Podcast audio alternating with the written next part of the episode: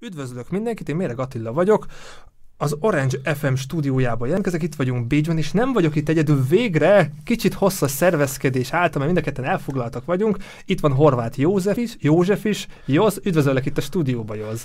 Szia Attila, üdvözlöm én is a kedves nézőket, hallgatókat, és tényleg nem volt egyszerű történet ezt megszervezni, de ugye a vírus helyzet miatt ezért sok minden átprogramozódott, meg át kellett programoznunk, de én, én szívből örülök, hogy végre eljutottam ide. Hála az égnek, és van is időnk, tehát apuka vagy, vállalkozásod van, kutatsz, de kedves hallgatóink, nézőink, a, a Youtube-on majd láthattok diákat, képeket Józról, de a legfontosabb, amikről fogunk beszélni, és így, hogy van időnk, Karcagon nőttél fel, és most itt vagyunk Bécsben, igaz Sopronból jöttél át, de egyre több kötődésed van Bécshez, hogy mennyire volt rögös, mennyire volt nehéz a gyerekkorodat, ha nézzük elsőnek, hogy ahogy gondolkoztál, hogy te jogász akartál lenni, de végül a biológia tanárod kicsit itt terelgetett, hogy így visszanézve a 2022-ből mennyire volt, mennyire volt rögös az, hogy te végül is biológiai pályára orientálódtál? Hát baromira rögös volt, szóval eh, ahhoz képest, amit annak idején gyerekként elgondol az ember, és most felnőtt fejjel visszagondol, hát így, így mindenre gondoltam, csak arra nem, hogy én egyszer a tudomány területére lépek, és mint ö, ö, néhány diát beraktam a, a, a, az előadásba, és így láthatják a nézők is, vagy a hallgatók is, hogy, hogy milyen ingerszegény környezetből jöttem, vagy nevelkedtem fel, ugye Karcag, hát Kelet-Magyarország szívébe van, valahol pontosan Debrecen és Szolnok között, hogyha a vasúti vonalat nézzük, és hát Karcagon két nagyobb cigánytelep is van, és az a furcsa, hogy a, a, a várost öleli körül a két telep, és hát ugye területi szegregáció miatt így, így a, a, a, a, volt a is van is a déli külváros, meg az északi külváros. Én a déli külvároson nevelkedtem fel. Hát ugye ezek a képek korábban készültek, de még mindig aktuálisak. Szóval Ezt azóta, akartam kérdezni. Igen, ezek... azóta nem sok minden változott, ugye hiányzik a csatornázás, a vízvillany nagyjából mondhatni, hogy minden utcában bent van, de nem minden házban.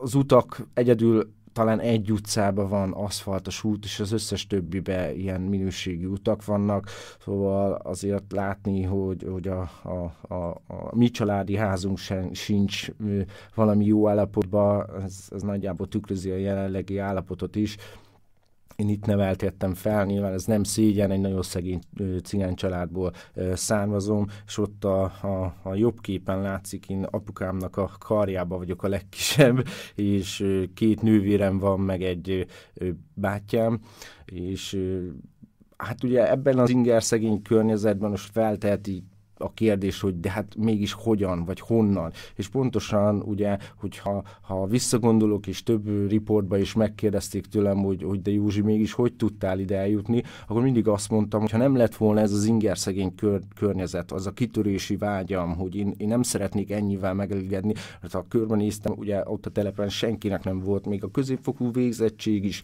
nagy dolognak számított, akár érettségi. Voltak emberek, akiknek megvolt a szakmájuk, de ugye az csak egy maximum egy, egy, egy, egy szakközépiskolai végzettséget jelentett, de olyan, hogy egyetemi végzettség, vagy a fölötte álló mondjuk egy doktori képzés, abszolút nem. Szóval nem volt mint a példa előttem, de viszont baromira zavarta az, hogy, hogy hogy oké, okay, hogy magyar vagyok, de cigánynak születtem, és uh, cigánynak lenni egy kicsit olyan, mint, mint az eredendő bűn, ugye, ha a vallást nézzük, hogy Ádám és Éva is, és ugye az ember viszi tovább, ugye? Évától kezdve visszük tovább a bűn, és ez ugyanúgy igaz a cigányságra is, hogy, hogy nyilván ebben a részben nem szeretnék belemenni, bőven teszünk azért, hogy a negatív diszkrimináció az, az érjen minket, vagy, vagy meglessen minket, de, de vannak olyan esetek, és nagyon sok olyan szerencsétlen vagy, vagy, vagy úgymond ártatlan is megsínli a, a, az egész diszkriminációnak a, vagy magát a diszkriminációt, hogy, hogy ö, ö, igazából semmit nem teszel, de mégis ott van. És ugyanígy ezért hasonlítom az, az Éva bűnhöz, az Ármis Éva a bűnhöz, mert ugye, ugye úgy születsz meg, hogy te nem teszel semmit még, vagy nem is tettél még azért, hogy, hogy diszkriminálják téged, de már eleve elrendeltetve van valami ellened. És ugye gyereknek már, már nem, akkoriban még azért nem volt ennyire nagy média nyilvánosság, nem beszéltek ennyire nyíltan a cigány cigányság, magyarság kérdéséről de tudtuk, éreztük, ott volt, viszont mégis együtt tudtunk élni. Most ugye, hogyha a, a, a, az óvodát is nézem, a, amit a következő diában meg is mutatok, ugye a, a Kinizsi úti által óvodába jártam, és ö, ott a területi szegregáció miatt is már a gyerekek több mint 80%-a cigány volt, és ugye ez ugyanúgy igaz a, a, a, a, köz, az általános iskolára is, a következő dián, ugye az Arany János általános iskolában végeztem, és ott, ott az összetétel sem változott maga a területi szegregáció miatt, és nyilván nem a, a, az intézményvezetők szerették volna, hogy ez így legyen, hanem amelyik utcán laktál, az ahhoz tartozó körzeti óvodához vagy iskolához tartoztál. És így kialakult egy szegregált létesítmény, mind az óvoda, mind, a, mind az általános iskola. És nem volt téma köztünk, hogy ki a magyar, ki a cigány, vagy ki a nem cigány, igazából ez egy, ez egy grotesz megfogalmazás, de mégsem volt téma köztünk. Mindenki tudta, hogy ki kicsoda. Úgymond békességben egymás mert megvoltunk, volt magyar osztálytársam, elmentünk egymáshoz, nem volt az a félsz, és ők is eljöttek hozzám, vagy, vagy, vagy kölcsönösen történtek dolgok, de, de abban most ebben a, a mai világban már ez nincs. Szóval itt azért elég sokat fordult a világ, és úgy gondolom, hogy a, a média nyilvánosság, a szabad sajtó, illetve a, a szabad elvűség, hogy bármit, bármiről mondhatok véleményt, akár sértem a másikat, akár nem. És nyilván, hogyha nincs bizonyíték arra, hogy jogilag se tettem a másikat, akkor elő sem tudnak venni, és ebből kifolyólag igazából már a, a nem akartunk tudni az ellentétről, mégis tudunk. Ha akarjuk, ha nem is. Beleültetjük a bogarat az ember fülébe, és igazából abban is diszkriminációs érzést tudunk kiváltani, aki nem is akart ezzel foglalkozni. És ugye, hogy mennyire nagy a média, meg a, a világ befolyása ebbe. És visszakanyarodva, ugye itt, itt, itt, itt nem volt téma. Ugyanúgy kezeltek minket a, az óvónénik, ugyanúgy kezeltek minket a tanárok, és ugyanúgy elmondták, hogy nem tanulunk, akkor nem lesz belőle semmi. És hogy honnan jött ez a kitörés vágy, pontosan azért, hogy én szerettem volna már gyereknek ilyen 5-6 éves fejjel a, a, a fejembe vettem, hogy tényleg szeretnék cigányemberként egy olyan dolgot elérni, amit mondjuk még előttem Magyarországon nem. És ugye... Várjunk meg egy pillanat, ez a történt, olvastál egy cikket, egy könyvet, láttál egy filmet, tehát van valami emléked erről, hogy mi történt ott 5-6 évesen?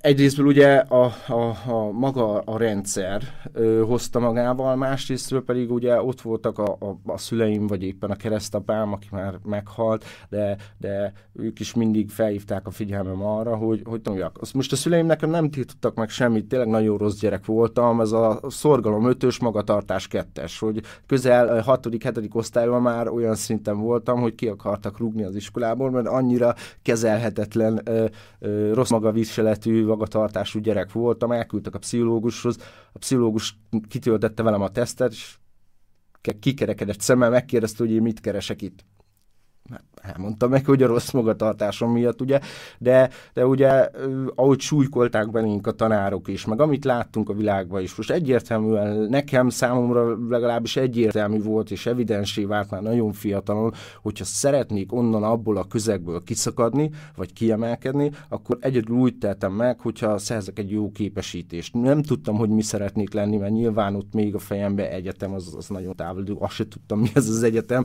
de, de mindenféleképpen szerettem volna tovább menni, és valahogy ö, ö, kiszakadni abból a környezetből.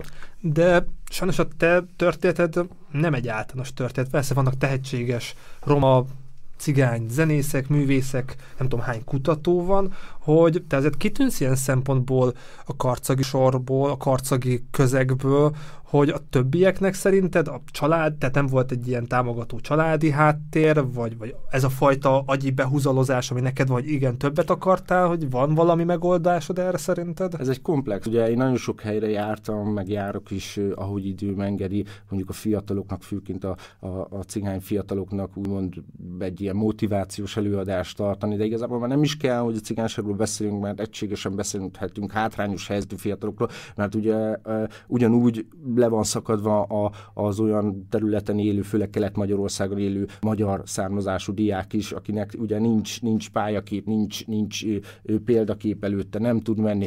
És én azt látom, hogy ez, ez, a, ez a kérdés egy, egy nagyon komplex kérdéskör, mert nem lehet egyszerűen megválaszolni. Ugye nagyon sok tényező van, ami befolyásolja az ember életútját, ugye a család, a barátok, a hozzáállás, a, a mentalitás, a felfogás, az Istennel való kapcsolat. Ugye nekem, nekem nagyon közel, vagyis nagyon korai szakaszában az életemnek Isten belépett az életembe. És itt van ugye tényleg a, a, a Kinizsi úti általános, vagy a Kinizsi úti óvodában igazából el, először volt olyan ö, ö, karcagon, hogy egy, egy, egy szegregált óvodában hitoktatás. És ugye Julika néni volt az óvónénink, minden délután leültetett minket, és a, a nem tudom, a, a Jancsi és Piroska mese helyett elővette nekünk a Bibliát, és mesélt belőle történeteket.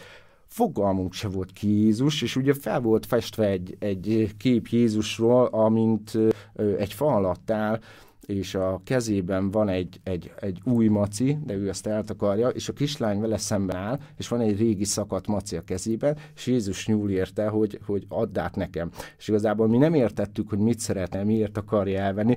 Nyilván most már tudom a lényegét, hogyha átadod neki magad, akkor kapsz egy sokkal jobb életet. És ő, ő, nekünk már ott, ott az, az életünk része lett a, a hit. És ugye a, azok a történetek így, így megtanítottak arra, hogy, hogy egy picit más aspektusból nézzem a világot, és oké, okay, hogy milyen környezetből jövök, de az nem biztos, hogy, hogy, hogy nekem gát szabhat.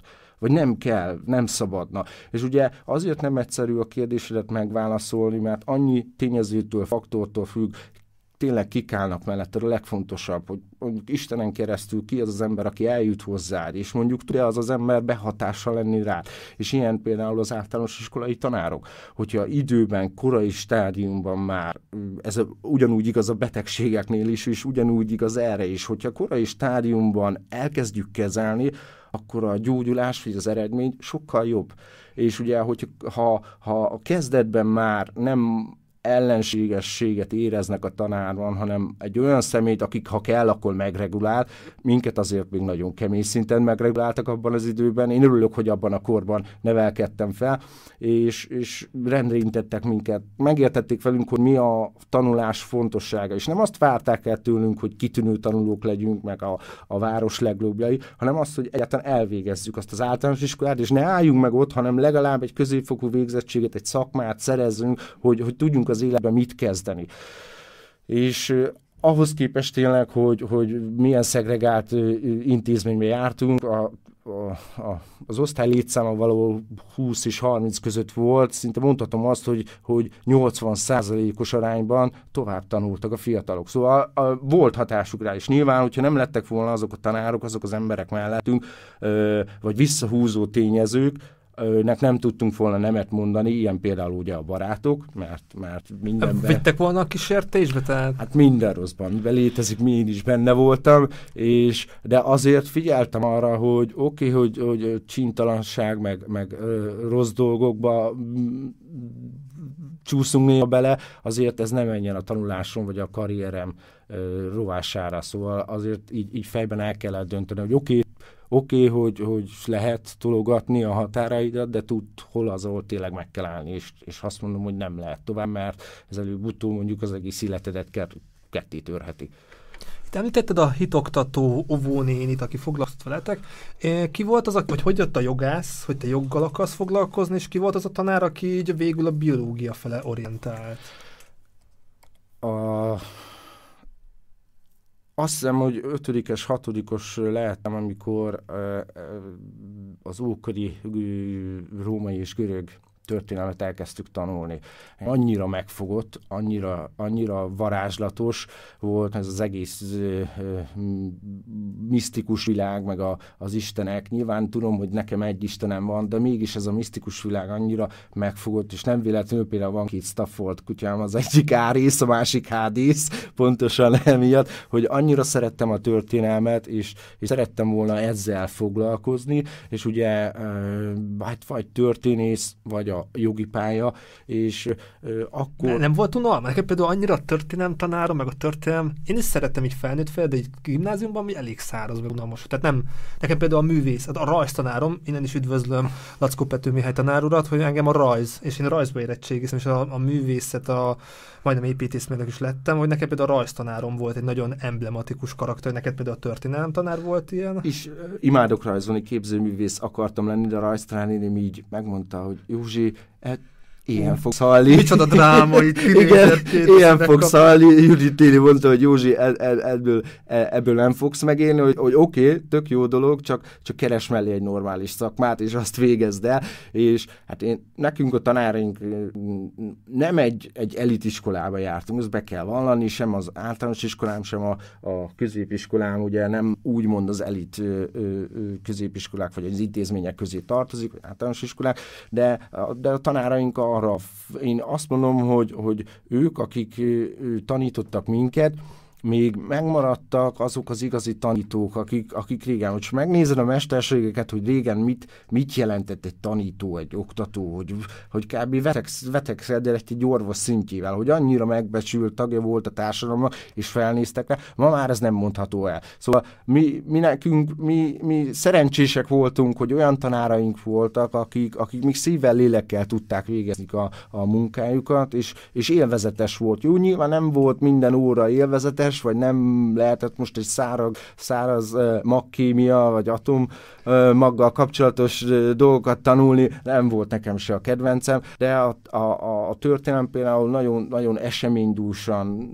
jól amikor, amikor a képzelő és amikor mesél valaki valamit a régről, és így el tudod képzelni fejben, nekem, nekem ez, ez, ez, ez, ez a képzelőerő nagyon, mert ugye ehhez társult, hogy, hogy honnan is jön ez, például apámnak egy, egy mini könyvtára volt régen otthon, hogy, hogy ő, ő már 80-as évektől kezdve elkezdte gyűjteni a könyvet, és, és több száz könyv volt. De mivel, szép... fogla- mivel foglalkozott? Uh, hát apám félig kőműves mesterséget elvégezte, de igazából a, a Magyar Államvasútnál dolgozott pályamunkásként, addig míg le nem rokkant, uh, és onnan meg már ilyen alkalmi munkákból.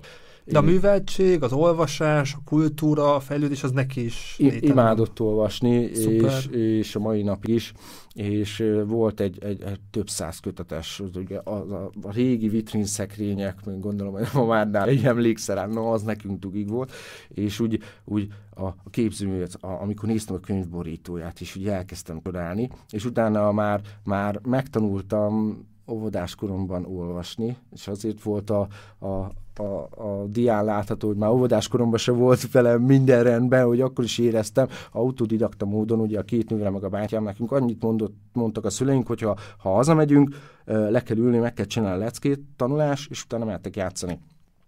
Én leültem melléjük, mert ugye nem tudtam magammal mit kezdeni, és faggattam őket, hogy ez mi, ez mi, ez mi, és úgy hol elmagyarázták, hol nem, és ugye Julika néni egyszer olvasott nekünk a, a könyvből, és úgy leültem elé, és én nem tudtam, hogy hogy, elkezdtem olvasni, ami, ami ugye jó nagy betűkkel volt, és láttam távolabbról is, és elkezdtem olvasni. Hülken felugrott, kiszaladt, odahívott minden dadust, meg óvónőt, és akkor mondta, hogy csinál még egyszer, Józsi. Én hát megijedtem, azt a rosszat csináltam, és akkor elkezdtem, és kérdezte tőlem, hogy, hogy hát ugye én, én, én, nem tudtam, hogy mi történik, és anyukámtól kérdezte, hogy hogy, hogy hogy lehetséges ez, hogy ezt tanították, és mondta anyukám, hogy nem.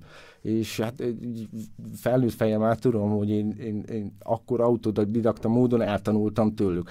És Hát ilyen 6-7 éves koromra, már, amikor első osztályba kerültem, másodban már én folyékonyan olvastam, és apukámnak köny- könyveit elkezdtem. És ugye engem a sci-fi fantasy világ borzalmasan megfog. Ugye a Debrecenben volt a Kerubion könyvkiadó annak idején, minden könyvét, ami létezett, Fateron megvett, és ez a, ez a misztikus világ, ez a fantasy világ annyira, annyira az képzelőerőt tudott nekem adni, és, és belemélyültem, és egy kicsit ez is erőt adott, hogy, hogy nem tudtam, hogy most hol, tudom azt, hogy most hol vagyok, nem tudom, hogy 5-10 év múlva hol leszek, de tudom, hogy, hogy csak előre mehetek. És akkor nem nézhetek vissza, hanem csak előre. És ez adta a löketet egyrésztből, másrésztből meg ugye ott a középiskolában is folytatódott, amikor én először ugye Pécsre jártam a Gandhi gimnáziumba, az egy elit ö, ö, pozitív szegregációja volt a, a, a, a cigány hallgatóknak, mert ott tényleg a sikeres, vagy, vagy vagyis inkább azt mondom, hogy tehetséges ö, ö, cigány fiatalokat szerették volna a kiszakadásokat elősegíteni. És ugye nekünk ott például 90 perces óráink voltak már középiskolás korunkban, és akkor reggel 8 délután 4-ig mi tanultunk. Nagyon durva volt, imádtam, de ugye a szüleim el, el, elváltak 2002-ben, nekem már haza kellett Karcak, Pécs, oda-vissza 800, több mint 800 kilométer volt, nem bírtuk anyagilag finanszírozni, és akkor, akkor volt szó, ugye a, a fiatalabbik nővérem Melinda, ő, ő, ő a, a Karcagi Szentannai Sámuel mezőgazdasági szakközépiskola és gimnázium, ugye röviden Tekó, ő oda járt rendvédelmi szakra, és hát ismertük a, az igazgatót is, meg az igazgatónak a felesége engem általános iskolába is tanított, és akkor anyukámmal bementünk, hogy szeretnék átiratkozni. Zétó tanár úrnak ez volt az első szava, hogy de Józsi, miért ide akarsz jönni, ez nem egy elitiskola, menj a, a másik gimnáziumba. Én megmondtam, Zito tanár úr, én nem szeretnék oda menni. Én tudom, hogy itt, itt nem fog, itt, itt jó helyen leszek, meg amit a menővérem is elmesélt, azért jó persze voltak atrocitások neki is, de ahhoz képest, amit a másik gimnáziumba kaptam volna cigányként, nem biztos, hogy én ezt akartam, és így, így mondtam, hogy nekem ez tökéletes lesz. Átkerültem ide, ugye Futolajos tanár úr lett az osztályfőnököm, és akkor ismerkedtem meg Kolostyákné Zsuzsanénivel, aki a biológiai tanárom, ő látható ott középen, meg az alsó képen is együtt vagyunk, és ők, ők, hát ők reguláltak. Szóval a futótanár olyan volt, amikor, amikor, amikor csináltam valamit, azért középiskolában is voltak stikjeim, folyosó, aula, telegyerek, gondold el, a nagy aulában volt, amikor 100-120 gyerek ott volt, odajött, és bum, egy csaller. Mi az anyádat csinálta megint szó szerint, és így én lehajtottam a fejemet, hát tudtam, hogy igaza volt, nem és akkor mondtam, na ott már kezdett benülni a fejem lágya, és ugye e, e, Zsuzsa néni volt az, aki úgy felfigyelt a tehetségemre. Én, én oké, tudtam, hogy tehetséges vagyok, mert tényleg ö, ö, kb. zéró tanulásra, hogy odafigyeltem az órára, nekem nem kellett készülni, megírtam házit, és kész. Vagy átnéztem 5-10 perc alatt, és, és vissza tudtam mondani. És ö, ö, hát ugye minden jegyem kitűnő volt általános iskolában is, középiskolában is, és Zsuzsa néni figyelt rá fel a tehetségem, én nem tudtam volna, hogy, hogy mi az, amiben meg tudnám magam találni, és Zsuzsa néni mondta, hogy mi lenne, hogyha elkezdenék így, így fakultatívan foglalkozni a biológiával, pszichológiával. Az első szava volt, hogy, vagy mondata, hogy de az évvégi ötös az biztos, ott mondom, hogy persze benne vagyok, és miért ne? Hát az első versenyem ezek nem úgy sikerültek, ahogy kellett volna, nem is volt annyira nagy affinitásom hozzá, meg, meg kedvem sem, mert a téma az nem nagyon feküdt, szóval a biológiának a növény, meg az állat része, az, távol, az ökológia része tőlem nagyon Hát a történelemhez távol. képest, mondtad, a vizuális igen, igen. történetek azért jobban megragadnak, tehát a biológia szárazabb, vagy más világ. És akkor itt jött képbe ugye a molekuláris része a biológiának, ami amihez viszont valami nagy képzelőerő kell. És ahogy el kell ott képzelni a, a különböző folyamatokat, a sejt, és ugye nem láthatod szabad szemmel, de mégis ott van, és, és hogy, de hogy lehetséges ez a, ez a megfoghatatlan megfoghatóvá tenni. És ugye 2005-ben kezdtem el foglalkozni, volt egy, akkoriban hozták létre az országos tudományok, vagy országos diákok tudományos konferenciáját. Ez ugyanúgy néz ki, mint a, az egyetemen a, a, a, a TDK vagy az OTDK, és középiskolás mintára, hogy azt próbálták szorgalmazni, hogy az egyetemek is csatlakozzanak be, be és adjanak lehetőséget például ilyen egyszerű kutatásokra, vagy kutatásra való becsatlakozásra, akár középiskolásnak is, és ö, ö, itt volt az élettudományi szekción belül egy, egy téma, az pedig a drogkutatás, drogprevenció, és ugye azért a cigánytelepen, hát ott, ott mindennapos volt a történet, nyilván nem volt ö, távoli történet tőlem, és Zsuzsa így félve megkérdezte, hogy nem akart vele sérteni, hogy mi lenne Józsi, hogyha ebbe a témába csinálnánk valami jó kis kutatási projektet, és én egyből igent mondtam, persze, és ugye mivel rengetegféle fajta drog létezik, így, így le kellett szűkítenünk, és ugye hát a, a, a sztár vagy populáris ö, ö, úgymond cuccot választottuk ki, ez pedig a, ugye a marihuana volt a cannabis növény. Most már értem, hogy mély van a fotó Igen. betéve a Igen, a cannabis növény is 10, hát 15-16 éves fejjel gondolod el, hogy elkezdtem foglalkozni a cannabis szatíva idegéletani hatásmechanizmusával. Ez azt jelenti, hogy kőkemény neurobiológia, anatómia, minden, ami létezik, amit nem oktatnak középiskolába, az ugye minden egyetemi anyag, nekem azt meg kellett értenem, el kellett sajátítanom, ugye Zsuzsa is rengeteget segített be, benne, meg Robi barátom, aki már felettem volt, meg ő is ebben a témában volt aktív, így, így minden egyes egyetemi könyveket kellett bújnom, meg kellett értenem.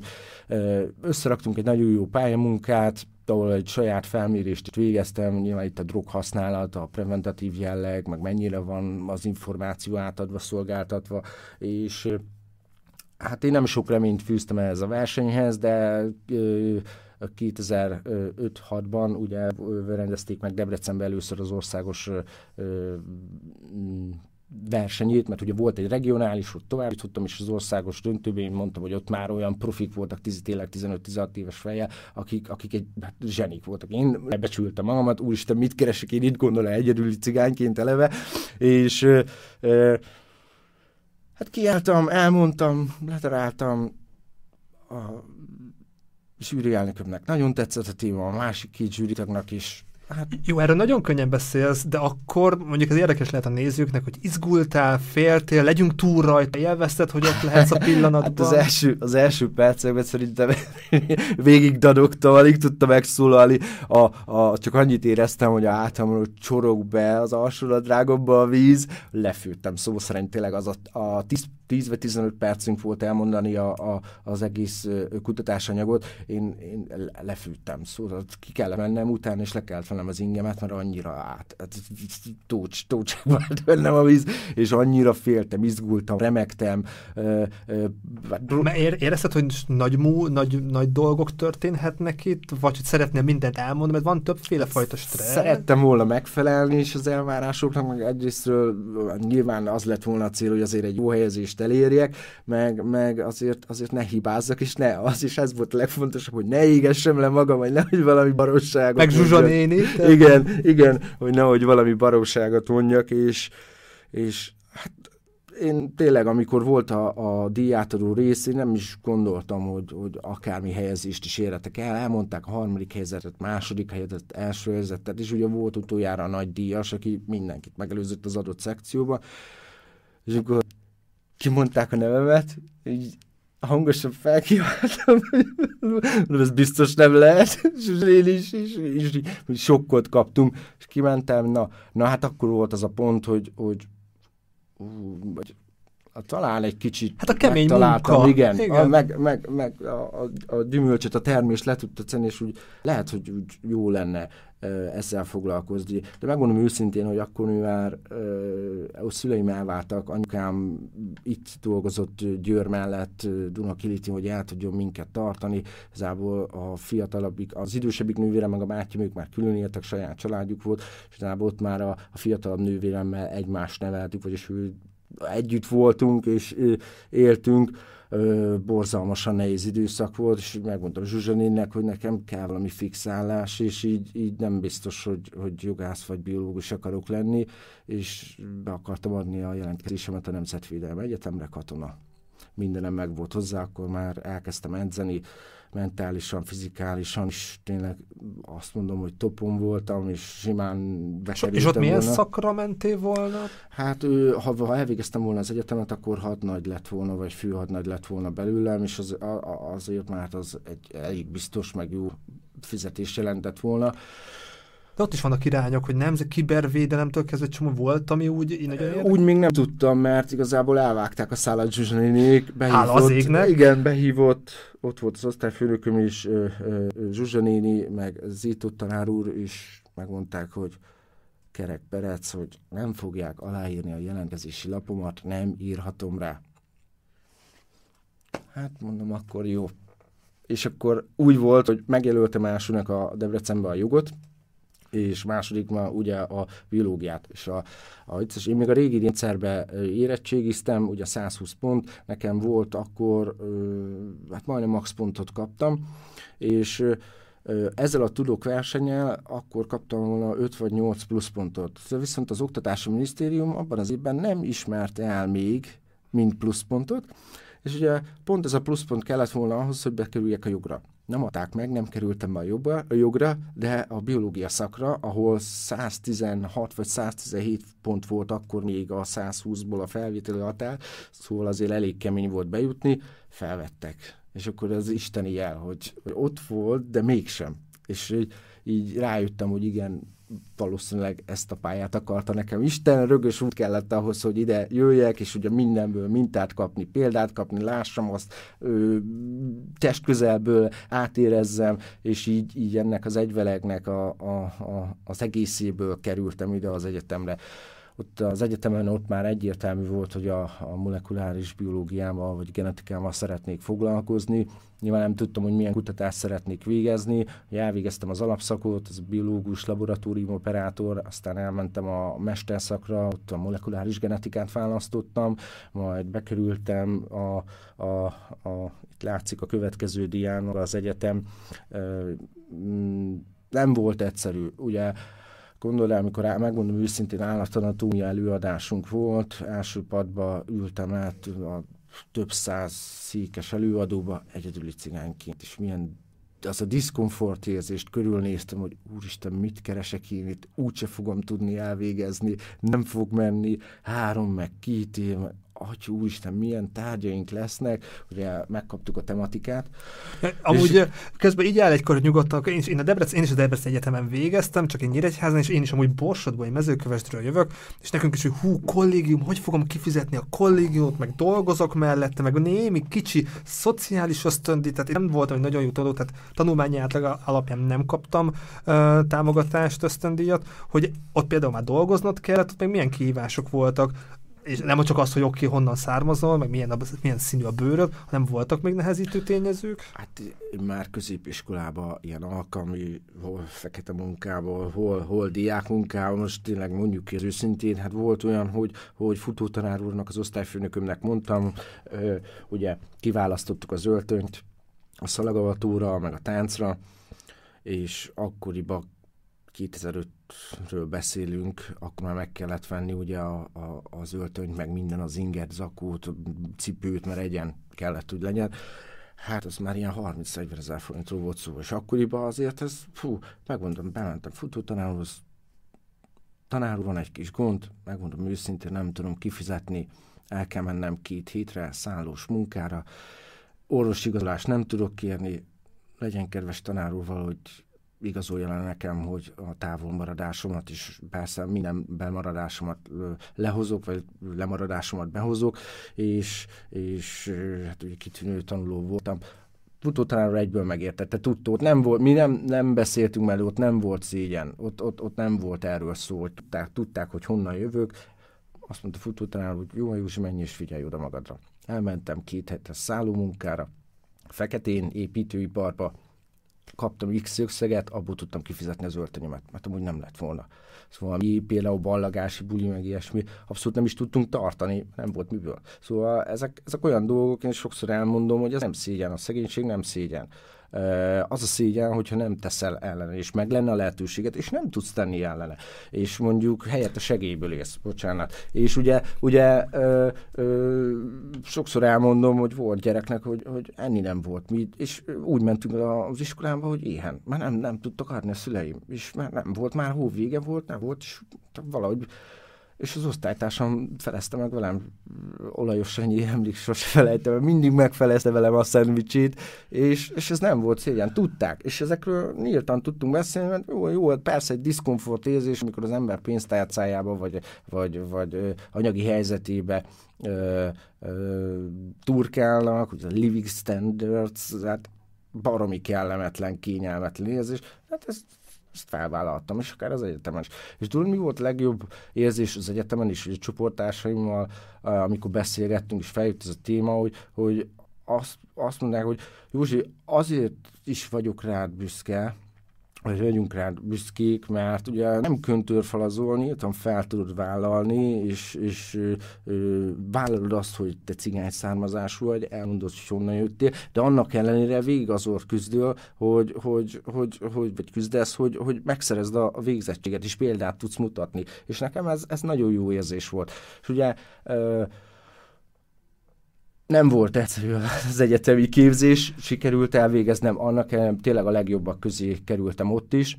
Most ugye a szóló tantárgyaknál azért, azért, ami nekem nem volt, ami nem a szívem csücske, én egyszerűen agyonüt se tudom megtanulni, és volt egy, hogy kettes volt ökológiában, mert egyszerűen nem voltam képes megtanulni a, a, azokat, meg a, a, a, hát a, növényrendszert, az volt a, a, a legnagyobb halálom, meg az állatrendszertan is, hogy a fajfelismerések. És amikor egy darab ág darabról, vagy levél darabról, vagy részletről fel kellett ismerned a növényt, rendszerezni, jellemezni, ugye a taxómiát is ott mind latinul, Na hát ez egy borzalom volt, de, de, de megcsináltuk. Ösztöndíjat sikerült pályázni? Sikerült, sikerült az ösztöndi. Hát ö, ö, Utólag, mint kiderült, hogy én, én nem tudtam, mert ugye nincs, nem volt megfelelő információs szolgáltatva, én rengeteg, mint ugye cigány hallgató, rengeteg ösztöndíjra lettem volna jogosult. De ugye hát nálunk a cigány önkormányzat elnöke ő, nem minősítem a munkáját, mindegy, nem tett semmit, ő, nem kaptuk meg az ösztöndíjat. És ugye, mint utólag kiderült, összeszámoltam, én körülbelül olyan 5-6 ezer eurónyi ösztöndíjról csúsztam le, mire én eljutottam a PHD képzésemig. És hát az egyetemről kaptam, én mindig ösztöndíjat ösztöndíjas voltam, kivéve már az utolsó fél évben, mert ugye amikor szétvált az ágazat, az alapképzés, ugye a, az ökológusoknak a képzése, valljuk be, azért könnyebb volt, mint a molekuláris része, és ugye az volt a baj, hogy az egyetemen ugye átlagot számoltak, és őket nem érdekelte, hanem úgy volt, hogy biológus, mesterszak, és teljesen mindegy, hogy milyen szakirányod volt, és ugye ott azért voltak, voltak nagy szórások a, az átlagba, és hiába, ha hiába volt 4, meg 4,5 közötti az átlagom, nem kaptunk ösztöndíjat. Szóval ahhoz, hogy ösztöndíjat kap, majdnem kitűnőnek kell lenni, ami a molekuláris szakon kb. lehetetlen és így, így, így mi jó, ezt elfogadtuk, nem, nem egy igazságos rendszer volt, de hát ilyen az egyetemi rendszer, nem lehet kivételezni, és úgy egységesen próbálják a, ezeket beállítani. És ugye itt a dián mondott, hogy minden, természetesen minden percét élveztem, de ott dolgoznod kellett például, vagy, így, vagy, össze, vagy nagyon olcsó volt a koli, tehát így lehet hasznos információ lehet fiatal Ami... tinédzsereknek, hogy akkor hogy oldotta meg, mennyire volt ez nehéz? Azt úgy tudtam megoldani, hogy karcaról bejártam minden nap Debrecenbe, ami azt jelenti, hogy oda-vissza naponta egy ilyen 100-120 kilométert utaztam. Így jöttem ki úgy, hogy a bérletekkel, amiért még ugye kellett dolgoznom mivel mellett az egyetem mellett, ö, egyszerűen épp így is alig jöttem ki, hogy Debrecenbe egy kollégiumba bekerülni, hát ez kb, kb. olyan, mintha lottóznál. Vagy szerencséd van, vagy nem.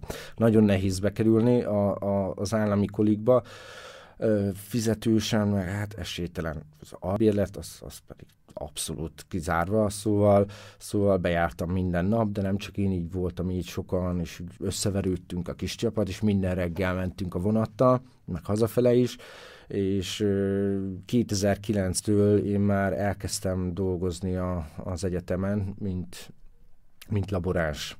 Szóval én bementem a, a, a tanszékvezetőhöz, akkor ugye a Molekuláris Biológia és Biokém Intézetnek akkor ugye Nagy László ö, ő volt a, a tanszékvezetője, és akkor bementem Bacihoz, elmondtam neki, hogy, hogy, hogy egyszerűen én nem tudom már így finanszírozni, muszáj, hogy mellette dolgozhassak, én szeretnék itt ö, tédikázni, ugye a tományos munkámat itt végezni a szakdolgozathoz, ö, a mesterképzéshez, és ö, de viszont muszáj, hogy állásba dolgozhassak mellette, akár ugye a laboratóriumi ö, munkákra, muszáj voltam, és ugye elkezdtem én, én párhuzamosan úgy végeztem el a mesterképzésemet, hogy én főállásban dolgoztam 8 órában. Nagyon durva volt.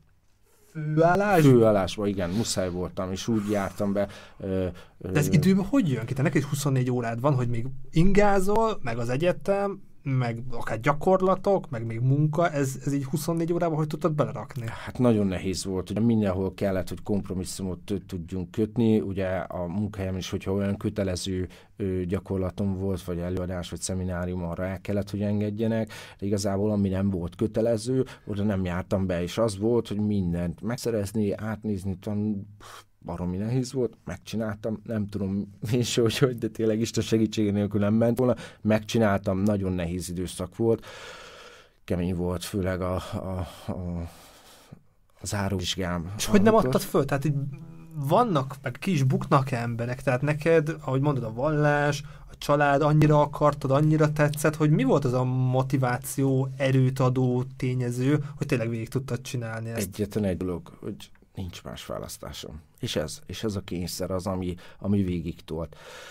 Nem volt, nem volt egyszerű, mert sokszor én is mondtam, hogy akkor így befejezem. Hát a záróvizsgám, mikor a mester képzésem záróvizsgám, mikor kiúztam a két tételmet, ugye az át meg a B tétel, és genetikából mind a kettő növény, és így leültem, majdnem sírva fakadtam, nem mondom, most megbukok. Nem buktam meg szerencsére, de életem legnehezebb egyik vizsgái voltak, és úgy mi ott volt a csomó állat, még az is hagyján, de az, a humán része, amiből tényleg egy-egy tétel volt az állatnövényből, mind a kettőbe beleúsztam, mondom, ilyen szerencsés nem lehetek.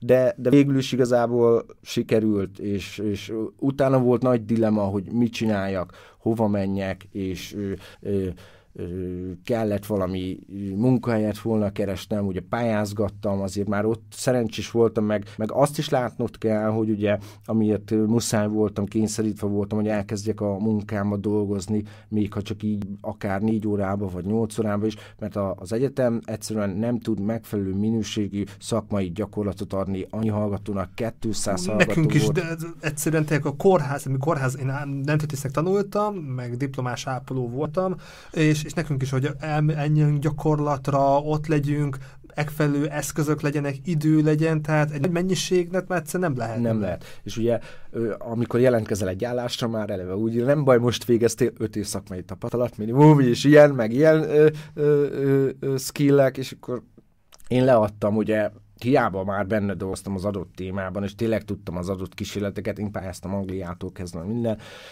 és dobták vissza. És így mondom, úristen, akkor mi kell ahhoz, hogy tényleg bekerülj egy álláshoz? És nyilván pályakezdőként nem akartak felvenni olyan kaliberű munkára, így maradt a PHD képzés, utolsó pillanatban attól, meg nem akartam a doktori képzésre menni. Ez csak egy ilyen mentsvár volt, öv, hogy, hogy valamit elkezdjek csinálni, és hát, a, hát a, a PHD képzésem nem volt egy egyszerű történet. Ugye igazából a végén nem is szereztem meg a, a fokozatot, annak ellenére, hogy mindenki doktornak szólít, nem vagyok doktor, és nem orvos vagyok, hanem kutató, genetikus. Nagyon, a laikus emberek nagyon összekeverik, de ugye a PHD képzésem alatt kezdtem el foglalkozni a rákkutatással.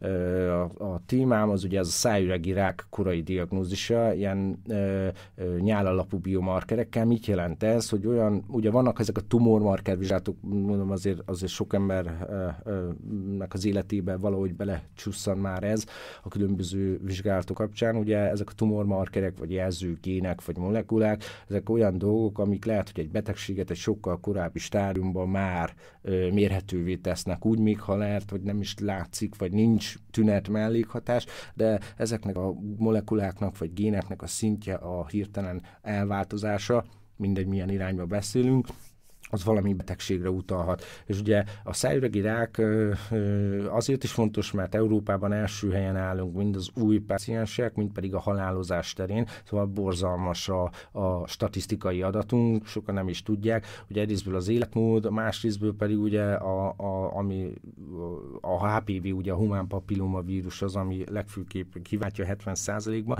de ugye nem is tudja a magyar ember én is mikor ö, el kellett kezdenem utána nézni a dolgoknak, akkor döbbentem le a, stati- a statisztikákon, úgy úristen. És nem is tudtunk róla, ugye nincs információ, és mindenki azt gondolná, hogy tüdődaganat, agydaganat, és így tovább, és a végén kiderül, hogy úristen, egy, egy olyan daganat, amiről, amiről nem is nagyon tudunk, meg nem is nagyon hallottunk, és mégis. És ugye ezen kezdtem el dolgozni, végül is jó volt, élveztem, meg, meg, meg, meg, meg lehetett volna belőle még tovább, de, de úgy valahol már így a, a, a vége fele, a képzésem vége fele megértettem, hogy nem biztos, hogy ez az út, amit én szeretnék járni, hanem lehet ez csak egy ugródeszka volt. És ugye maga abban a hierarchikus rendszerben az egyetemen, meg valljuk be azért tíz évet húztam le az egyetemen, Tíz év után a nettó fizetésem, a kiemelt fizetésem, mert nem, alapkutatást, nem alapkutatást végeztem, hanem kutatást és fejlesztést, nettó 220 ezer forint volt. És akkor ezek kész tények. És így az ember nettó 220 ezer forintból úgy, hogy akkor már be kellett tényleg költözzek Debrecenbe, az albéletem 100 plusz rezsi, ami télvíz idején akár 140-150, elég húzós volt, és nyilván én tudtam, hogy ebből nem fogok megélni. Tök jó presztízs, hogy egyetemen kutatók, meg, meg tök jó dolog, de ha nincs mellette valami alternatívám, Nár pedig nekem honnan lett volna, a családomra nem tudtam, mert ugye anyukám, apukám akkor már súlyos rokkan nyugdíjas lett, vált, ugye súlyos szív, szív és érrendszeri problémákkal, meg egyéb problémákkal is küzdenek még a mai napig, és ugye egy rokkan nyugdíj akkor volt 23 ezer forint havonta. Most egy 23 ezer forintból őszintén, hát, hogy tud segíteni ezt, hogy sehogy, nyilván nem lehet.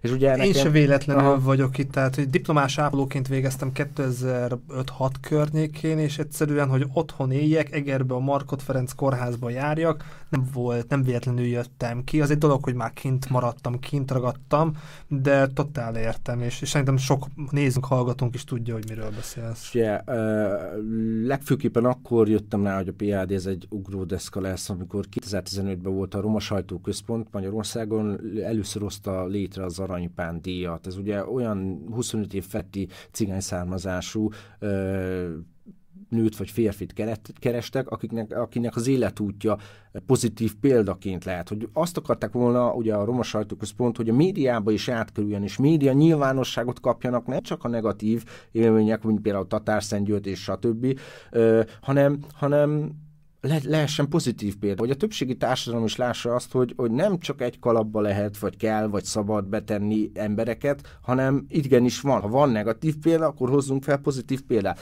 És akkor több mint száz jelölt között 2015-ben én kaptam meg elsőként a, az Aranypán díjat, ezt követően még ö, ö, sorozatosan 16-tól kezdve 8 másik példakép díjat ö, kaptam. Itt még akkor Debrecenben laktam, ezt a képet akkor csináltam, ami a kis vitrinem tele volt a díjakkal, meg az elismerésekkel, hogy tényleg jó érzés volt, hogy, hogy megtérült az a nehéz, az a rögös út, és hogy elismerik, és így fizikálisan is valami, még ha csak egy, akár egy, egy, egy kis emléktábla, hogy fizikálisan a kezedbe tudod venni, és úgy érzed, hogy megtestesült. És... Itt egy pillanatra meg én a Feldmár Andrást és a Feldmár Intézetet nagyon nagyra tartom, hogy arról mondj két szót, hogy az a felkérés, az az interjú, az, az hogy talált meg, az milyen élmény volt? Hát a Feldmár Intézet igazából személyesen kerestek meg, meg, meg ö, online is ö, volt szó arról, hogy ö, ö, akár közös előadásokat is, vagy közös gondolkodást is nagyon sok témában ö, gondolkodtunk együtt, és ö, ö, meg segítettünk is közösen és hát ez egy óriási élmény volt, hogy tényleg egy ilyen intézmény keres meg, és személyesen beszélgettünk, és bámulatos volt, hogy, hogy ö, ö, ugye Andrással is, hogy, hogy egyszerűen az a gondolkodásmód, hogy ezt, ezt oktatni kellene, ez nem lehet, ez, ez nincs benne egy hétköznapi emberbe, vagy ha benne van, akkor nem tudja, hogy hogy jöjjön elő, ezt, ezt oktatni kellene. Szóval, szóval ö, ö, azért is szerepel a dián, mert nyilván ezek a, ezek a, a, a, a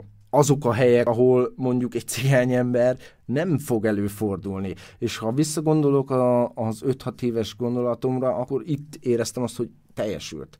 És akkor, és akkor kézzel fel lehet fogni, és tessék. És tényleg voltak olyan, olyan helyek, ahol tudom, hogy, hogy, hogy míg föld, amíg a föld kerek, oda a cigányember nem fog bejutni, és mégis mégis ott döngethettem meg kapukat, és változtathattam meg nézeteket. Szóval ez e, ebből a szempontból a média szereplés, meg a, a publicitás igenis fontos volt. És ugye a nagy felforgású, minden tényleg írott, nyomtatott sajtó, tévéorgánumban, szinte tényleg kivitel nélkül mindenhol előfordultam, de egy idő után megértettem, hogy, hogy oké, okay, hogyan tudni kezelni, mit kezdeni, és így elkezdtem tudatosan használni, hogy olyan emberekhez jussak el, vagy adjak információt, szolgáltassak, akik mondjuk alapból nem tudnak rólam, vagy nem tudnánk, hogy van egy ilyen példa is, és akkor lehet és jó érzés volt, hogy nagyon sok fiatalnak a példaképévé váltam.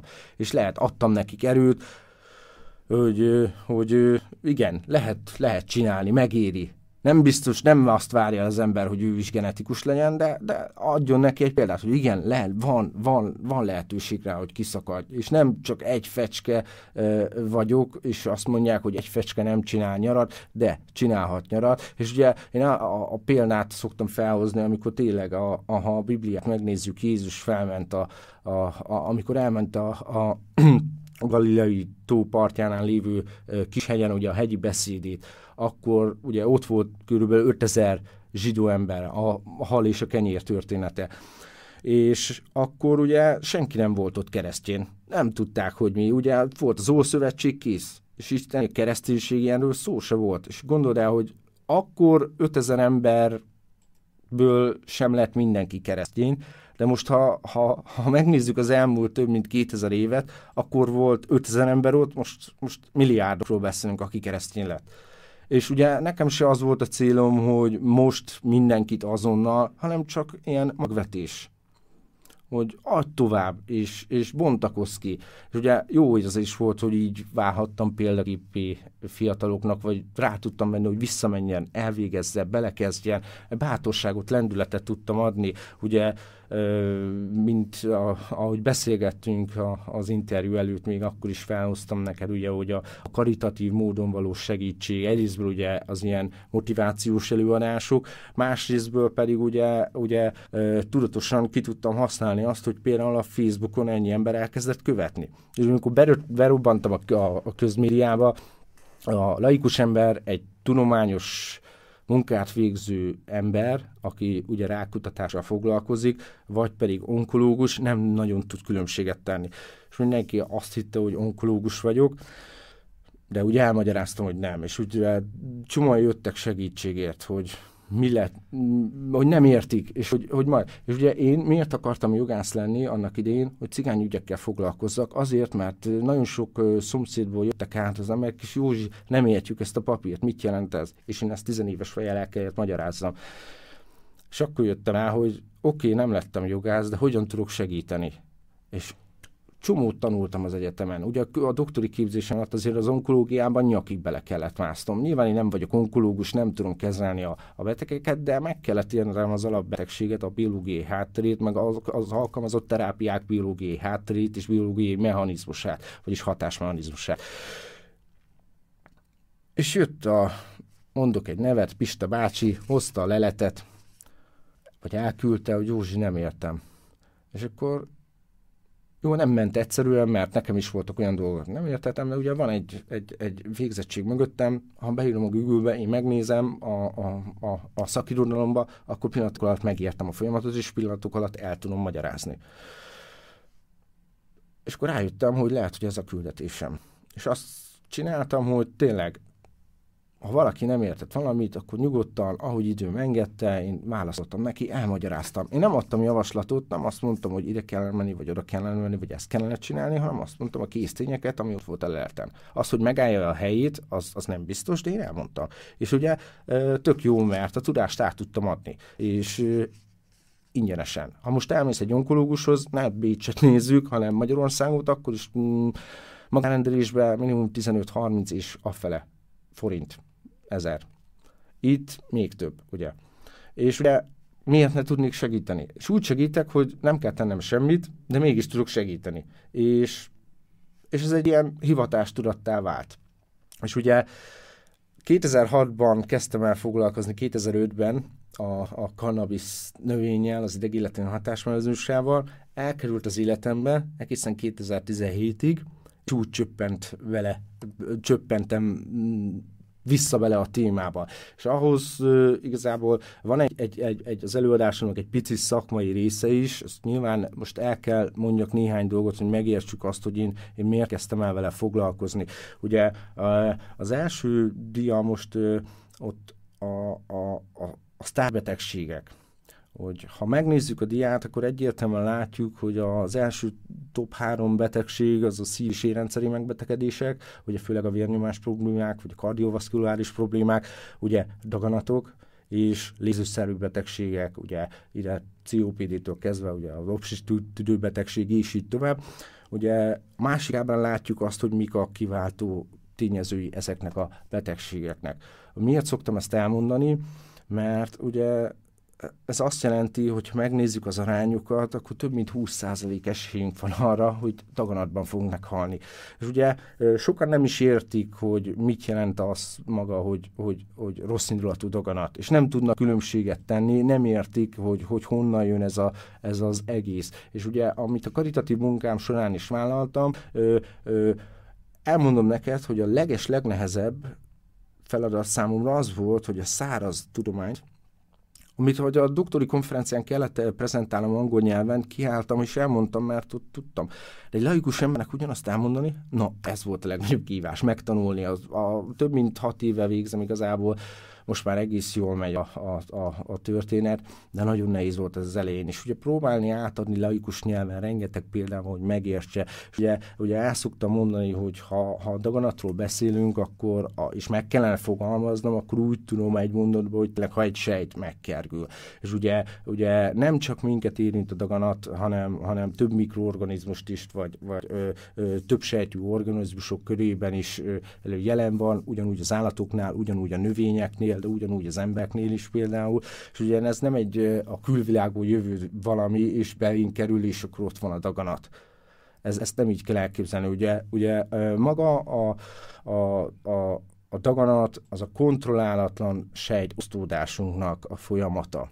A, ugye normál esetben minden sejtnek vannak kivételek, ugye például ilyen a, a, a szemünkben lévő sejtek, vagy az idegsejtek, amiknek van egy élettartalma. És ugye, hogyha az élettartam vége felé ér a sejt, akkor, akkor valamit kezdeni kell, hogy az utánpótlása meglegyen. Most gondold el, hogyha a szervezetünkben ez a mechanizmus nem lenne létre, nem lenne létre, vagy nem lenne meg, akkor azt eredményezni, hogy elhal a sajted, és akkor fokozatosan elhal minden sejt, és egyszer csak leáll a szerved, ami az életedbe kerül. Ugye erre a, a tökéletes, hát most, hogy mi a alapján alakult ki Isten, vagy, vagy, vagy az evolúció, ez erről lehetne vitázni. Én nem szoktam, igazából én azt mondtam, hogy e, egymás nélkül nincs a kettő, és ez a tökéletes folyamat létrejött bennünk, ez a sejtosztódás folyamata, ugye sejtciklusnak is nevezzük, ami alapján a sejt érzi azt, hogy na, neki kell egy utánpótlás, és akkor ugye, hogyha te is kiöregszel, akkor átadod a tudásodat, átadod, amit benne van a, a, a családodnak, és akkor próbálod továbbadni. És ugyanígy csinálja a sejt is, a benne lévő örökítőanyagot, információt adja tovább, ehhez kell egy ciklusos lépés, ahol az egyik anyasejtből lesz egy utódsejt. És ugye ö, ö, ha ebben a, a sejtciklus folyamatában valami hiba keletkezik, akkor normál esetben a szervezet leállítja És ugye itt vannak a különböző fázisok, hogy látjuk a, a, a dián is, minden fázisnál az elején és a végén is van egy, egy úgynevezett ellenőrző pont, checkpoint. Ez ugyanúgy kép kell elképzelni, mintha Magyarországról látjuk Ausztriába, és ott a határőr, oda-vissza is. És ugye itt is ilyen határőrök állnak, amik általában molekulák, amik, amik szkennerként működnek, megnézik, minden feltétel megvan, minden rendben van, minden jó, és ha jó, akkor mehet tovább. Ha viszont nincs, valami hiányzik, valami nem jó, akkor, akkor megnézzük, ki lehet javítani, helyre lehet hozni, egyszerű folyamatokkal.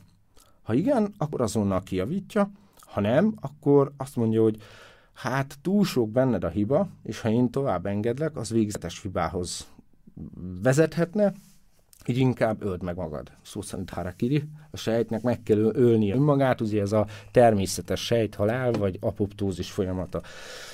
Igen ám, de vannak helyzetek, amikor ez a checkpoint, ez az ellenőrzés nem működik megfelelően, vagy ki tud valamilyen úton, módon bújni az adott sejt. És ugye nem véletlenül egy sejt megkerül, mert ha ott beindul valami, és nem állítja le, akkor volá kész a daganatos sejt. És miért a legveszélyesebb genetikai betegség a daganat? Pontosan azért, mert egyetlen egy sejt elég ahhoz, hogy kialakuljon, hogy áttétet képezzen, vagy pedig újra kialakuljon.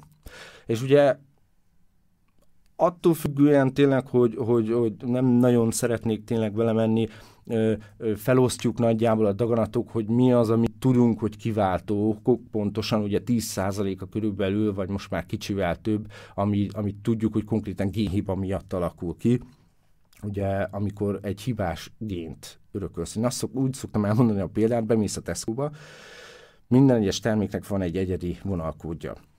A szervezeted is tele van több ilyen billiónyi, milliárdnyi vonalkóddal, ugye azok a nagy vonalkódnak a kis egysége a gén, például ugye vagy a kromoszóma, és így tovább fel lehet osztani ugye méret alapján. És ha a, a, a, a te egyik vonalkódot tökéletes, akkor azt tudjuk, hogy, hogy mi a tökéletes. De ha ott valami változás, mutáció történik, akkor az már mutáns gén, úgymond, valami, valami teljesen más képet ad, és ebből fakadóan funkcionálhat is másként, mint egy egészséges emberben.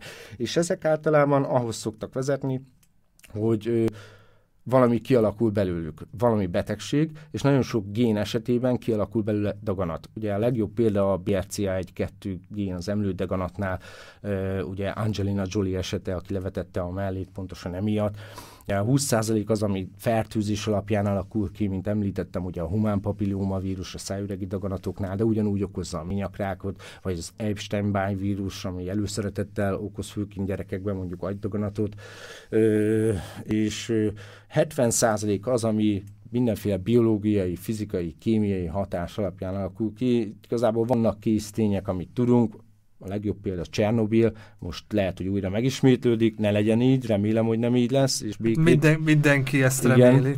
Igen, az annak súlyos következményei lennek. Szóval most egy, egy hogyha ott valami, tényleg valami gevasz beüt, akkor egy ilyen 1000-1200 kilométeres környezetbe vagy körsugárban számítani kell arra, hogy ott, ott nagyon-nagyon sok daganatos beteg lesz. Sajnos. Ugye attól függően, hogy milyen a, a, a daganat, ugye jó indulatú, rossz indulatú, sokan nem is tudják, hogy mi a különbség a, a kettő között. Ugye jó indulatú daganat is képes, ugye ott is van egy, egy hibás sejtosztódási folyamat, ott se állt le a sejtosztódás, de viszont a, a, a daganat csak lassan növekszik és egy irányba. Mi a különbség a rossz indulatú és a jó indulatú között? A rossz indulatú képes bármely irányba, az épszöveti környező részekbe is behatolva növekedni agresszív módon sokkal gyorsabban. És ugye ez különbözteti meg. Ez a, a, a benign, az a jó indulatú, és a malign, vagy malignus folyamat ugye a rossz indulatú. És attól függően, hogy hol van a daganat, igazából megkülönböztetünk ö, ö, számos ö, daganat típust. Ugye nem szeretünk orvoshoz menni amikor észleljük a problémát, akkor általában már olyan súlyos tüneteket, mellékhatásokat okoz maga a daganat, hogy kénytelenek vagyunk elmenni az orvoshoz. Ugye ott megtörténik a, a diagnosztika jobb esetben, ugye Ausztria fényévekkel jobb onkológia szempontjából, mint, mint Magyarország. De hogyha tételezzük fel, hogy minden jól megy, akkor nagyjából egy hónap alatt van egy, egy pontos diagnózisunk, amiben ugye benne van a szövettani vizsgálat is, ami akár kettő hétbe kerülhet, vagy időbe bekerült a képalkotó diagnosztikára, ugye a CT, MRI és így tovább, minden simán ment, megvan a, a, a diagnózis, ugye akkor egyből összeomlik egy világ bennünk, hogyha már már megtudjuk, én, én el szoktam mondani, hogy inkább egy korai stádiumban tudassák velünk, hogy daganatunk van, és még lehet, hogy van rá mód kezelni, mint hogyha már akkor megyünk el, amikor mondjuk előre haladó stádiumban vagyunk, a harmadik, negyedik stádium vagy a végstádium, és már nincs segítség, nem tudnak velünk mit kezdeni. Ugye itt mindig uh, a következő dián így látszik nagyjából, hogy mik azok, amik szóba jöhetnek, ugye a, a maga az onkológiai beavatkozás terén általában ugye a műtét, sugárterápia, kemoterápia és az újfajta biológiai terápiák. Bocsánat, vágok, csak te így áll egy kortyot. Nekünk is például a főiskolán a prevenció, prevenció, prevenció, és ugye a csatornán is nem tudom elégszer elmondani, hogy tájékozódjatok, itt van jó, józnak is az oldala, a családban is, hogyha van, beszél kell erről, hogyha kiderül, hogy a felmenők között van, akkor meg vannak a kötelezően ajánlott szűrővizsgálatok férfiaknak is egy kor fölött, nőknek meg már igen sőt már szerintem amióta már lehet menstruációk van, vagy 20 év fölött már ajánlanak ményakra szűrést, elnézést, most ezt pontosan nem tudom, hogy figyeljünk oda magunkra, és, és mindenfajta jelzés információt használjunk fel. Teljesen jogos, amit mondtál, mert ö, az ember, amíg fiatal, azt érzi, hogy nem lehet problémája, ő biztos, hogy nem lesz beteg, és akkor miért lennék fiatalon. És nézd, ugye a kockázati riz, rizikó csoport a, a, a, bár 2020 előttről beszélek meg az azt megelőző évszázadról, a, inkább a 40-50, de inkább az 50-60 év volt, hogy, hogy ők a kockázati csoport, akiknél kialakulhat valószínűleg a daganat. A mostani tapasztalataim alapján azt mondom, hogy most ez így elmosódott, és olyan fiatal tényleg 14 év felettről beszélünk, de még a 30 évet nem ért Volt el. fotód is, vissza is megyek, amikor ott vagy a kórházban gyerkőccel. Igen, ugye vannak a, a, a, a gyerekkori daganatok, ezt, ezt nyilván külön, külön csoportosítjuk, de vannak olyan daganatok, amiknek az előfordulása igazából sokkal idősebb korba kellene, hogy előfordul. Most már azt látom, hogy, hogy nem kell ahhoz, hogy kor, nem korhoz kötött, hanem egyszerűen kész, jön, kialakul. És ugye ö, hogy hogyan jött ez a téma, miért kellett elmondanom, ugye amikor én végeztem a karitatív munkámat, elmondtam minden eddig így nagyjából sokkal részletesebben, hogy mi mit jelent, és akkor jött a végén a kérdés, hogy oké, Józsi, de, de mit tettek én azért, hogy, hogy meggyógyuljak, hogy elősegítsem a gyógyulásomat. És ugye én tudtam, hogy léteznek olyan jó alternatív terápiák, amiket lehet használni.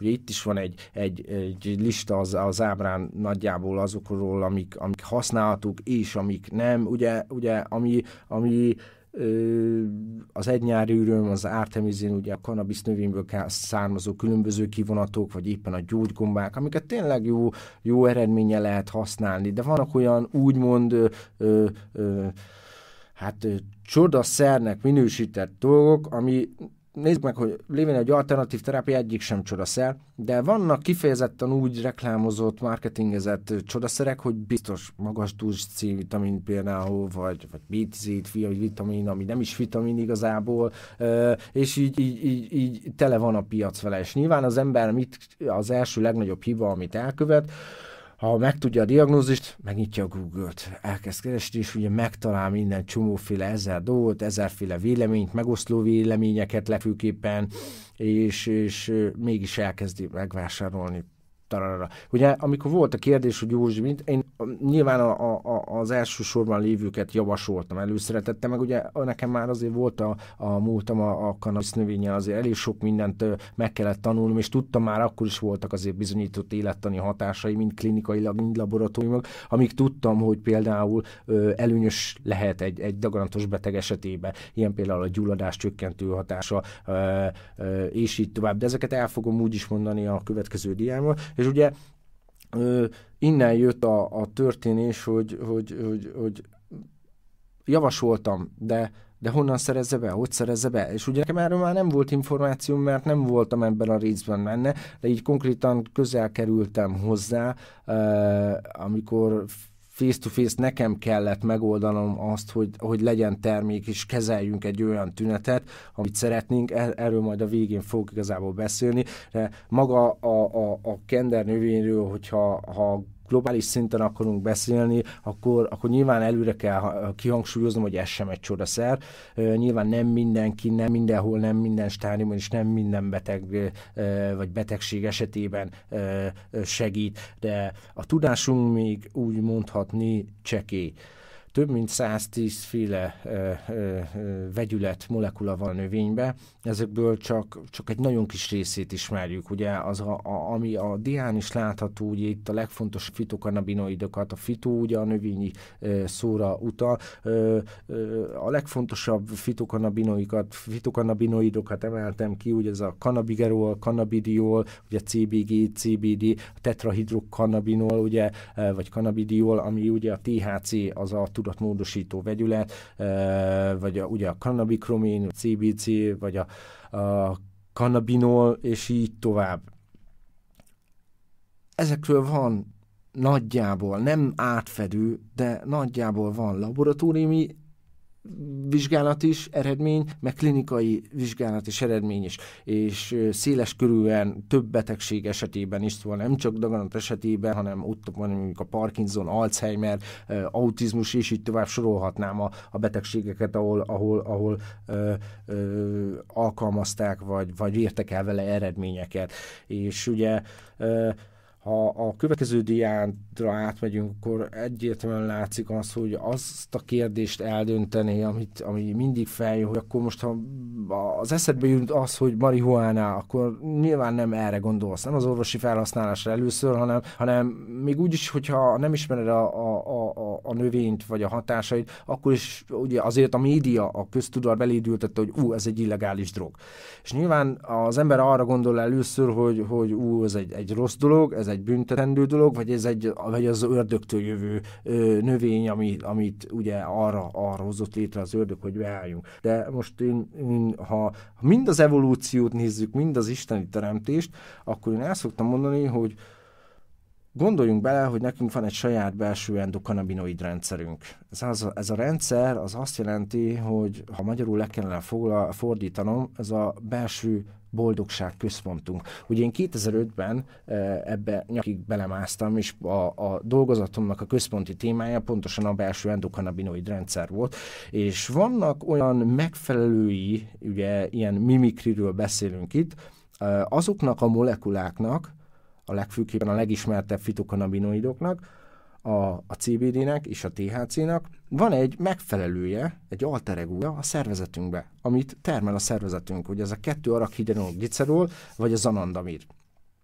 És ugyanaz a hatás jön létre, amikor mondjuk mész az utcán és találsz egy 100 euróst. Milyen jó. Vagy, vagy valamilyen vizsgát sikerül. És ugye nem csak az endorfin, ugye a, a maga a, a boldogság hormonnak a felszabadulása okozza ezt a, a boldogság érzetet vagy tudatot, hanem a belső endokannabinoid rendszerünk is. És ugyanaz játszódik le ott akkor, mint amikor elszívsz egy spanglit, csak ugye itt a kivétel az, hogy míg a THC a, a, a bennünk lévő receptorhoz, ami az agyunkban van, ez a CB1 receptor, ugye a cannabinoid receptor, olyan gyorsan bekötődik, olyan sebességgel, és ez a receptor úgy képzel el, mint egy antenna a házon, és ha jön a jel, és veszi, és csak az a jel tud bemenni oda. És ugye a THC olyan gyorsan kiszorít mindent, hogy ez a gyorsaság miatt, a reakciós sebessége miatt alakul ki a tudatmódosító hatás. Sem a CBD, sem az összes többi vegyület növényből nem tud bekapcsolódni és ezért nincs pszichoaktív hatása, ezért van csak a THC-nak tudott módosító hatása. Szóval ö, nekünk mégis van egy ilyen, ilyen belső rendszerünk, ami alapján ott kialakul a boldogság. És ugye itt, itt egyértelmű, hogy valószínűleg itt, itt el kell vetni, hogy ördögtől való. És ugye ezek a, a receptor keresztüli ö, ö, hatások, mit, hogyan szabályoz, ezekről még valami keveset tudunk. És ugye nyilván itt az ábrán is látszik, hogy, hogy, hogy nagyjából azokat a, a, a jelátviteli útvonalakat, vagy receptorokat, ö, ö, ez egy 2021-es publikációból van egyébként, Mangal és munkatársai publikációjából, ahol, a, amikről tudunk, hogy van szabályzás, hogy valamilyen módon valami befolyással van rá maga a, a, a szintetikus vagy a bennünk lévő ö, monológok, vagy pedig a növényből származó vegyületek. És ö, olyan jött ez képbe hozzám, ugye, ha a daganatokról beszélünk, mint általános tüdet, amikor már tényleg elmész az orvoshoz, hogy szinte mondjuk az étfájtalanság, hirtelen fogyás, nehéz légzés, fulladás, szédülés, vagy például ö, epilepsziás roham, vagy vér jelenik meg a, a székletedben, a vizeletedben, ö, vagy csomók jelennek meg teszerte akárhol, és úgy, úgy felkapod a fia, hoppá, hogy ez, ez lehet, hogy egy kicsit súlyosabb, most már el kellene mennem. És ugye, ugye itt a következő ábrán pontosan azokat szedtem össze, hogy nagyjából mik azok a tünetek mellékhatások, amiket már úgy, úgy, úgy ö, nem törvényszerűen, mert van egy olyan elő úgymond, hogyha a klinikai stádiumát nézem, akkor előre haladottnak számító negyedik stádiumban lévő daganat, viszont hogyha ha találkozol vele az utcán, akkor, akkor annyira egészségesnek tűnik, és meg nem mondanád, hogy daganatos beteg. Szóval ez sem törvényszerű, de általában a generál tünetet, mellékhatást, akkor nagyon tud generálni. És ugye volt egy ö, ö, kislány esete, aki, aki ugye 2017-ben jött be az életembe vissza, ugye mondtam, hogy, hogy akkor, akkor még az beszélgetésünk elején, hogy akkor kezdtem el vele ö, ö, nagyobb ö, évben foglalkozni. Ugye 2017-ben volt egy kislány, egy négy éves kislány, akinek agydaganata volt, és a Debreceni Hallottam csoportba kupakot gyűjtöttek neki. És így leírták a történetét, nyilván az ember ő van a fotón, ugye? Nem, nem, nem, ő nem volt, ö, nem került rá igazából. Ö, ö, a, a Facebook hivatalos oldalon még egy korábbi jegyzésben van egyébként, de, de Noéminek az esete volt a, a sorsfordító, én ezt így mindig ki, kiemelem, amikor ö, az ember végigolvas egy ilyen, ilyen bejegyzést, vagy felhívást, vagy adománygyűjtést, akkor egy, én egy pici mindig meghalok, ugye a szívem megszakad, főleg, hogyha gyerekről van szó. És és megkértem a lányt, hogy kössön már össze a szüleivel, hogy hát ha tudnék, mint szakember valamilyen tanácsal vagy jó ötlettel ö, ö, szolgálni őket, vagy az esetüket elősegíteni, vagy akár adományt gyűjteni neki. És ugye én összekötött az anyukával, beszélgettem vele, elmondta, hogy mi, mi ilyen, ugye átküldte a, a különböző vizsgálati eredményeket, kezeléseket, elmondtuk, megbeszéltük mindent, ugye akkor már túl volt jócskán egy éves kemoterápiás cikluson, sugárterápián is túl, és ugye kialakultak nála az onkológiai terápiák nagyon súlyos mellékhatások, mint a neuropátiás tünetek, az izületi gyulladástól kezdve, ugye az ideg végződéseket, meg az idegrostokat is tudjuk jó, hogy például a kemoterápia elég súlyos módon tudja nyírmálni. Ugye a neuropátiás tünet pontosan az, hogy egy kicsit hasonlít mondjuk a, a végtagfájdalmakhoz, vagy az izületi gyulladáshoz, de akár testszerte is előfordulhat, ugye ez a polineuropátia például, és nem igazán lehet vele mit kezdeni. És ugye én a, a, a, a, a múltam alapján azért tudtam jó, hogy a, a, a, a kendernövénynek e, vannak olyan hatásai, olyan biológiai hatásai, amit mondjuk például ugye a e, palliatív terápiaként lehet használni. Ugye a következő ábrán pontosan azt látszik, hogy azért szedtem szét, hogy, hogy különböztessük meg, hogy mi az, amire célszerű használni, milyen hatásai vannak, amik tényleg bizonyítottak mind laboratóriumok, mind klinikailag, vagy mik azok a hatások, amik vannak, de nem mindig és nem mindenhol fejtik ki. Ugye a palliatív terápiaként ugye maga ugye képes például a szerotonin receptorokon keresztül kifejteni a fájdalomcsillapító hatását, vagy nyugtató hatását úgy, hogy a, a, a, az agyunkban lévő hipotalamuszban van a a dükkuszpontunk, ez az amigdala. És az amigdalát tudja befolyásolni például. Ezáltal érezzük a, a, azt a relaxáló, nyugtató hatást. De ugye van a, a, a kendernövényben olyan hányás csillapító, vagy hányinger csillapító molekula is, például ugye ez a CBDA molekula, de van gyulladás rökkentő hatása, vagy immunszupresszív hatása. Ugye az immunszupresszív szó jelentése, ha szó szerint kellene lefordítanom, akkor az immunrendszer, a túlműködő immunrendszer lenyomása, de az immunszupresszió nem csak így jelenhet meg, ez egy tágfogalom, ugye itt a, a maga a, a hatóanyagok képesek arra, hogy az alulműködő vagy túlműködő immunrendszert is inkább a normál működés felé ö, ö, eltolni. És ugye azt hosszasan lehetne sorolni, hogy mik azok a hatások, amik, amiket már, már bizonyítottak. És ugye a kislánynak szinte a lehetséges összes mellékhatás kijött, és én tudtam, hogy, hogy hát mondjuk egy, egy, egy, egy, egy kanabic kivonat, amiből nyilván ki van vonva a, a, a tudatmódosító hatás, vagy pedig tényleg 0,2% ugye a, a, a, a a felső határ alatt tartalmazza a THC vegyületet, az képes lenne mondjuk ezeket a tüneteket, mellékhatásokat szépen kezelni. És akkor mondtam az anyukának, hogy oké, okay, megszervezek egy gyűjtést, szerzek pénzt a CBD-re, nem tudom, hogy honnan fogom megvenni, nem tudom, hogy honnan fogjuk, hogy fogjuk használni, mert ugye nincs nem létezik egy általánosan használható protokoll, vagy eljárásmenet, ami standard lenne, amit, hogyha azt mondanám, hogy az XY is tud ugyanúgy használni. Ö, az adománygyűjtés része valami könnyen ment, hogy a Facebook miatt pillanatokat összejött több százezer forint.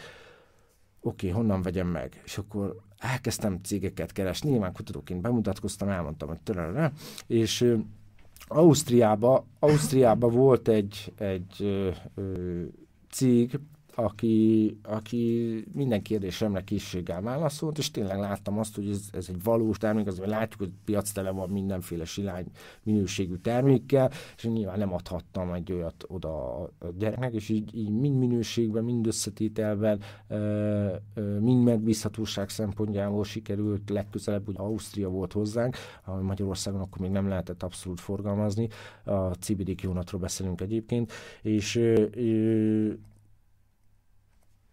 igen, átmentem a következő diára közben, és tőlük megvettem, mi kaptam kedvezményt, és már elmondtam, hogy mi lenne, és tőled tényleg tökre támogattak, és hát jött a fekete leves, hogy használjuk és már rengeteg külföldi kollégámmal beszéltem, nagyobb csoportokba, szakmai csoportokba, és nem Itt, volt. Kicsit a időben hol tartunk, tehát melyik évben vagyunk? 2017. És, és mondjuk, amikor meghallottad a kislánynak a történetét, és mondjuk megkaptad a CBD-t, mennyi időt telt el? Tehát ezek mennyi, mennyi level? Egy hónap, egy hónap, kettő gyorsan. hónap, gyorsan ezért én mondtam, hogy akut is kell ö, ö, ö, orvosolni a problémát minél gyorsabban. Egy kettő-három hónap telt el az átfutás az egész, valamikor szeptember, és azért az október október-november már elkezdtük alkalmazni, és ugye hát úgy voltam arra, hogy most kutató vagyok, ez az életem, mondom, kell csinálni egy protokollt, létre kell hozni, nagyon sokat gondolkoztam, nagyon sok mindent elolvastam, tanácsot kértem külföldi, főleg külföldi kollégáktól, és úgy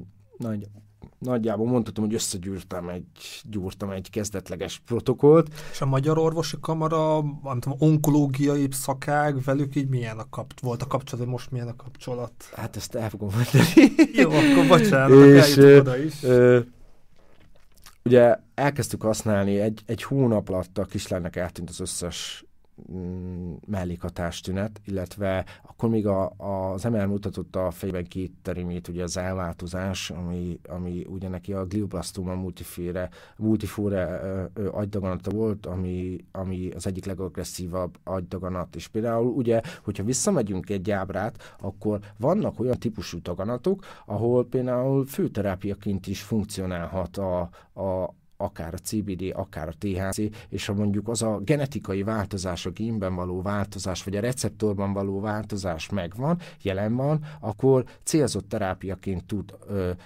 funkcionálni akár a, a, a, a CBD is. És ugye az egyik ilyen a, az EGF receptor, ugye az epidermális növekedési faktor receptor, ö, ö, vagy ugye az emlődaganatoknál leggyakoribb, de ugyanúgy a glioblastománál is előfordul, hogy ez az EGFR receptor pozitivitás mutat. Ugye, ha ez, ez a receptor pozitív, akkor úgy képzel hogy az antennán, a tetőn lévő antenna küldik a jelet a sejteknek, küldi, küldi, küldi, és ugye ez elősegíti az osztódást. Ha ezt a receptort legátod, És a kultzár elmélet alapján ezt úgy kell elképzelni, hogy ahhoz az antennához csak az, az, az a valami tud bekapcsolódni, és tudja legátolni a működét. Ugye ez antitest antigén ugye az immunológia, hogyha ha az oltásokra gondolsz, akkor ez ugyanígy működik.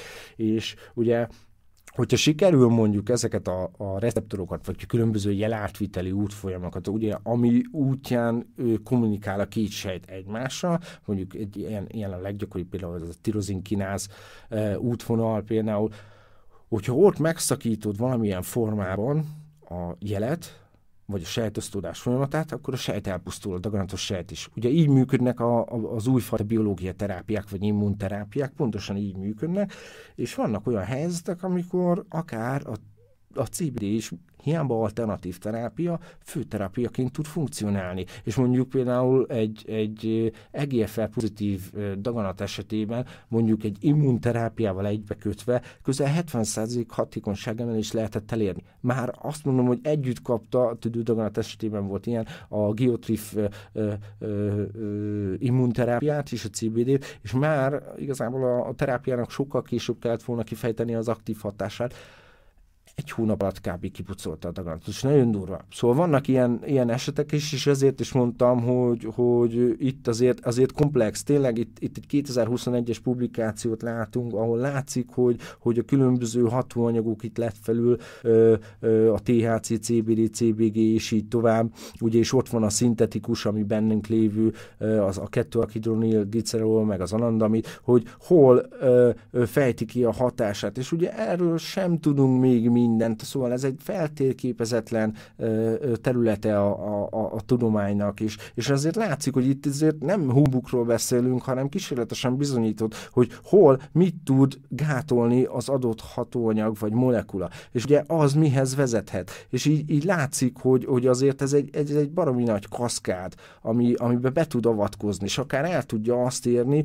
hogy igenis a, a daganatos sejt pusztulását és vagy akár a, a, a, a, a különböző ugye amikor a, a daganas sejt létrejön, és akkor még egy sejt létrejön, osztódik tovább, és akkor ott ugye ki kell ö, ö, ö, alakítani a vérérhálózatot, hogy az, az oxigén, a tápanyag szállítás megtörténjen, és akkor ö, ö, ennek a folyamatát is például tudja gátolni, és ezt is kísérletesen ö, bizonyították már, hogy, hogy ö, ö, olyan szintre el tud jutni, hogy akár ennek a vérérhálózatnak a, a, az elzáródását is okozhatja. Ugye egy kicsit hasonlít az embolizáció folyamatára, folyamatához, ahol, és ha megszűnik ott az ellátottság, nincs tápanyag, oxigén szállítottság, akkor például elpusztul a, a sejt. És azért ez, ez egy nagyon összetett, és nem is elegendő akár ezekről napokat tudnánk beszélni, és nem is lehet ö, mindent ö, jól lefordni, és én is csak, én, ugye hat éve dolgozom vele, meg még ott volt az előzményem is, én minél többet dolgozom vele, annál jobban azt érzem, hogy nem tudok róla semmit. És nagyon durván, hogy tényleg, hogy, hogy, hogy mennyi minden van, amiről még nem is tudtunk. És ugye én akkor kaptam egy, egy ajánlatot, a, a, amikor ugye, vissza, még egy kicsit visszaugrok az időbe, ugye visszament a, a három hónap múlva a kontrollvizsgálatra, és az agyában lévő két kis terime eltűnt. És úgy az első, azt a kurva, tényleg így szó szerint, és így, húha, ez, ez egy potenciál, hogy, hogy nincs Magyarországon szakember, aki dolgozott volna vele miért ne aknázzam ki, miért ne tegyem lehetővé több embernek. És akkor beszéltem a, a, a, a, az osztrák cégen is, és ugye szakmai tanácsadóként én elkezdtem dolgozni, összekötöttem a, a, az embereket, ők a kereskedőtől megvették, vagy én segítettem nekik hozzájutni. hogy te jelenleg a, te ebben az időszakban még Debrecenben vagy? Igen, Debrecenben. Én még akkor csak online, online történet volt, hogy a szakmai tanácsadóként összeködöttem a, a betegeket, sőt volna, akinek megvettem, segítettem hozzájutni, és így tovább. És akkor ugye így, így én pedig a szakmai részben segítettem őket, hogy hogyan. És ugye nagyon sok kísérletezés volt, ö, ö, tesztelgetés, én konkrétan először saját magamon teszteltem a készítményt. Mondtam a kislányok, addig gondolom adom, míg én nem látom azt, hogy tényleg itt nincs semmiféle mindenféle negatív hatás is, és kb. két hétig magamon tesztelgettem, pipettázgattam a számba, vettem külön magamnak egyet, és akkor, és akkor tényleg láttam, hogy semmi probléma nincs, akkor, akkor oké, lehet, ezzel lehet dolgozni. Tényleg nem egy, azt látni kell, hogy a CBD-nek nincs ismert negatív hatása, vagy mellékhatása. Nyilván vannak olyan hatások, amik, amik picit mellékhatásként jöhetnek ki, mint az antioxidáns hatás, ugye a méregtelenítés hatására mondjuk, vagy ha túl sokat viszel be, akkor, akkor hasmenésszerű tünetek, vagy csökkenteni tudja ugye a vérnyomást, ezáltal mondjuk valakinek tartósan eleve alacsony a vérnyomás, és elkezdi alkalmazni a cibid, akkor még jobban leviszi a vérnyomását, és akár egy pánikroham is kialakul. Szóval ezért ezeket figyelembe kell venni. És ugye viszont gyógyszerkölcsönhatást tud okozni más készítményekkel. Ugye ezért sem támogatom azt, hogy oké, okay, hogyha valaki CBD-t forgalmaz, az, az egy történet, de hogyha nincs meg hozzá megfelelő szakmai képesítése, akkor ne adjon javaslatot, tanácsot. Én se úgy tettem, hogy, hogy akkor humbug fejre, hanem nagyon sok minden, utána kéne ugye a farmakológia, a gyógyszerítészet szempontból, az onkológiai szempontból, magából a biológiai szempontból, és ugye hatóanyagvizsgálatokat kellett elvégeznem már az elején is, ezt mai napig ö, ö, ö, végzem már most már azért, azért a, a nagyjából az onkológiában használt gyógyszereket kívülről fújom, és hatóanyagaikat. Tényleg, hogy, hogy annyit az elmúlt 5-6 évben én annyit tanultam a saját magamtól, mint az egész doktori képzésem alatt nem. Szóval annyi dolognak kellett utána néznem, és tényleg összerakni úgy, hogy, hogy a lehető legmaximálisabban kihozva a hatékonyságot, igazítva az onkológiai terápiákhoz úgy, hogy abból ne legyen negatív mellékhatás, hogy ne attól féljen az onkológus, hogy fogja csökkenteni a terápiának a hatékonyságát, vagy valami. És itt válaszolva a kérdésre, hogy hogyan alakult, a kezdetben nagyon sokan támadtak, ezért is nem fejeztem be a PHD fokozatomat, igazából ezért is nem volt, én a témavezetőmmel is összeraktam emiatt, összerúgtam emiatt a port, mert elkezdtem dolgozni a CBD-vel, nyilván ez nagyon sok embernek nem tetszett, én meg úgy voltam vele, hogy ha ezen múlik egy doktori cím, akkor köszönöm, én nem kérem, nem egy doktori cím leszek több ember, vagy jobb ember, az csak egy rang, semmi más. Én úgy gondolom, hogy megtaláltam ebben a, a témában magam, ki tudtam teljesíteni, a, mind vagy valóra váltani az álmaimat, és ő, ő, ő, akkor miért ne dolgozok vele, miért ne segítsem az embereket? És ugye összeraktam egy protokollt, elsőre kezdetleges volt, rengeteget mai napig mi mindig finomítom, rengeteg munkám van, és csak egy bizonyos szintig tudtam elérni, hogy általánosan használható protokoll legyen, és ugye onnantól kezdve mindenkinek személyre szabottan kell beállítani, hogyan a betegséghez mérte, vagy a kezelendő tünetekhez mérte, és ugye én ezt végeztem már 2017 óta, és ugye 2020-ban jött egy ötlet, hogy, hogy mi lenne, hogyha ha létrehoznék egy saját terméket. Elkezdtem kapcsolatok után építeni, kapcsolatokat építeni, kapcsolatok után keresni, és ugye ö, ö, találtam Svájcban egy kertészetet, akik a minőségben mondhatom, hogy a, a top legjobb európai színvonalba.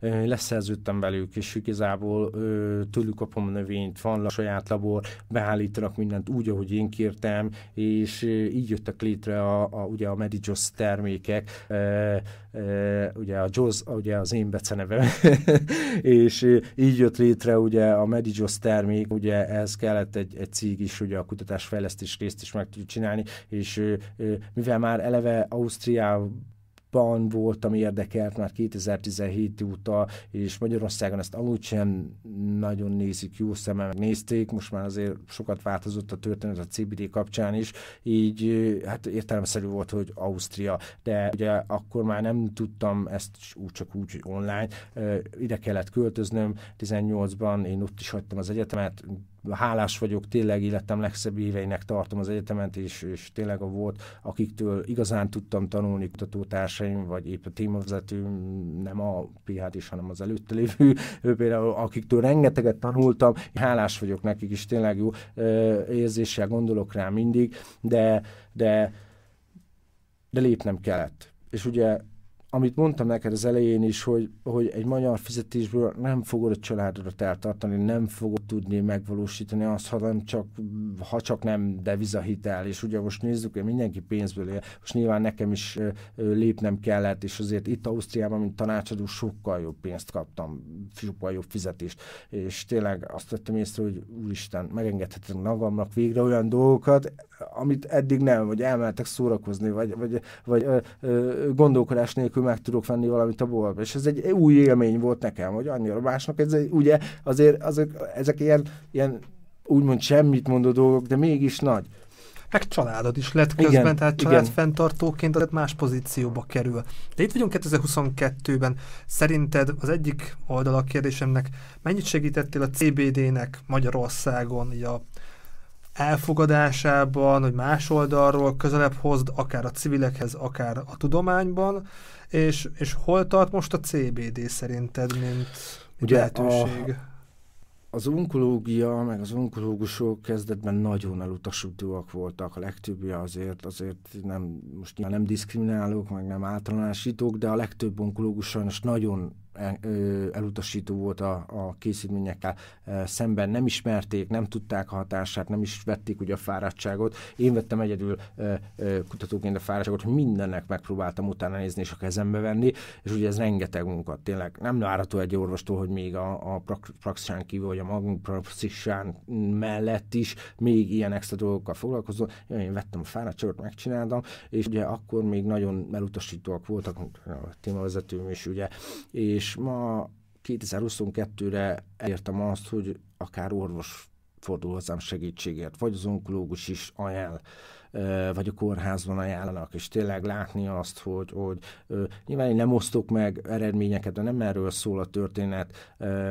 Azért van bőven a hat év munka alatt számos gyógyulásnak a, a részes lehettem, nem teszek különbséget, hogy most az onkológus, a CBD, akármi, együttesen elértünk egy csodálatos eredményt, és ez, ez a legjobb. És ugye én, én az életemet arra tettem fel most az ezen szakaszát, hogy, hogy magát a, a, a CBD-t megismertessem ugye az emberekkel a köztudatba át ültethessem, és megtaníthassam őket arra, hogy hogyan lehet megfelelően jól használni, megfelelő szakmai segítséggel, hozzáértéssel, és egyrészt biztonságot adni az onkológus felé is, hogy, hogy megfelelő kezekben van az alkalmazó, nem csak a maga által otthon elkezdi alkalmazni random ö, ö, ö, időben, vagy random mennyiséggel ö, olyan gyógyszerek mellett is akár, amit ugye az előbb nem fejeztem, hogy igen képes, és, és akár olyan súlyos ö, kölcsönhatás is létrejött, ami nem biztos, hogy egy, egy már félába síva lévő daganatos betegnek előnyös lenne.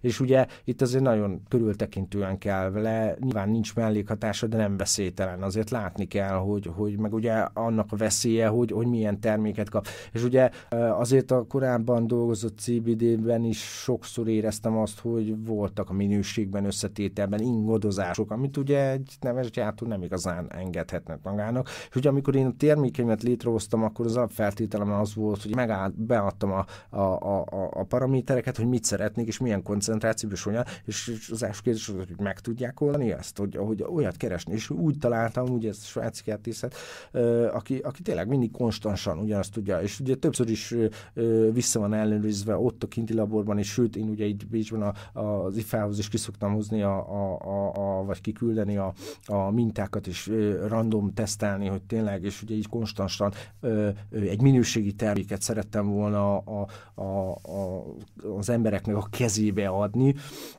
és, és így jött létre. És ugye létrehoztam a, a, a, a Bécsben a, a, a cégemet, Korneuburgban, ugye ö, GmbH, és igazából én lettem, ugye közösen végeztük nyilván a fejlesztéseket a, a többi céggel, de azt a részét igazából ott, ott, ott, ott ott mint kutató végeztem, és akkor itt most már arról is szól a történet, hogy, hogy nem csak a magyar betegeknek, de nyilván elsősorban a, a magyar betegeknek előrhetővé tegyem a minőségi és megbízható terméket, és azért árban is törekedni arra, hogy, hogy tudjam tartani a, a piaci ár alatt lévő árakat egy picit, hogy, hogy ö, ö, nem, nem csak a biznisztől is, illetve nem a bizniszről szól már nekem a történet, hanem sokkal inkább a, a hivatásról, hogy tényleg mondhatom azt, hogy a családi életem az stabilan megvan. Ugye megszületett a kisfiam, most már augusztusban két éves lesz Benet, én akkor csúcsosodott be minden, mindent megkaptam, amire vágytam. 33 évesen mindent, amit, amire, amire vágyhattam, amit megkaptam. Ő volt a, a korona a fejemre, és igazából ott onnantól kezdve nekem ez az egész egy, egy, egy hivatásá vált, egy, egy küldetés, amit nem értettem, hogy Isten mit akar velem kezdeni, de most ha vele gondolsz, akkor véletlenszerű, hogy pont tizenévesen a kannabisszal kezdek el foglalkozni, most pedig így, és ha összerakod a, a, a, a pontokat nagyjából, mint külláll, akkor érted, hogy mindenből jött valami. És most jutottam el oda, hogy akkor a középiskolás témámhoz visszatérve tudok segíteni az embereknek. És tényleg most a, gondold el, hogy nekem milyen érzés, hogy volt, hogy bementem a boltba és levettem a polcról a terméket, mert meg tudtam venni. Most gondold el, hogy milyen érzés az, ha a, a, a, az onkológiai betegnek, hogy például egy, egy radikális kemoterápia után végre tud enni, mert előtte mondjuk széthányta magát, és egy korty víz nem maradt meg benne, és elkezdte alkalmazni a CBD-t, és például utána végre tudott tenni, vagy tudott aludni. És akkor ezek olyan apró kis dolgok, amik nekünk ugye, triviálisnak vagy banálisnak tűnnek, neki egy, egy felére egy kisebb csodával. Vagy a, a szenvedéséből akár egy százalékot. És azért, azért mondjuk egy, egy, egy multiplex, több gócú áttites folyamatnál, ami mondjuk érinti a gerincoszlopot is, hogy az emberek olyan fájdalmai vannak, hogy már egyszerűen létezni nem tud. És ha ott egy picit is tud segíteni, akkor, akkor, akkor miért ne?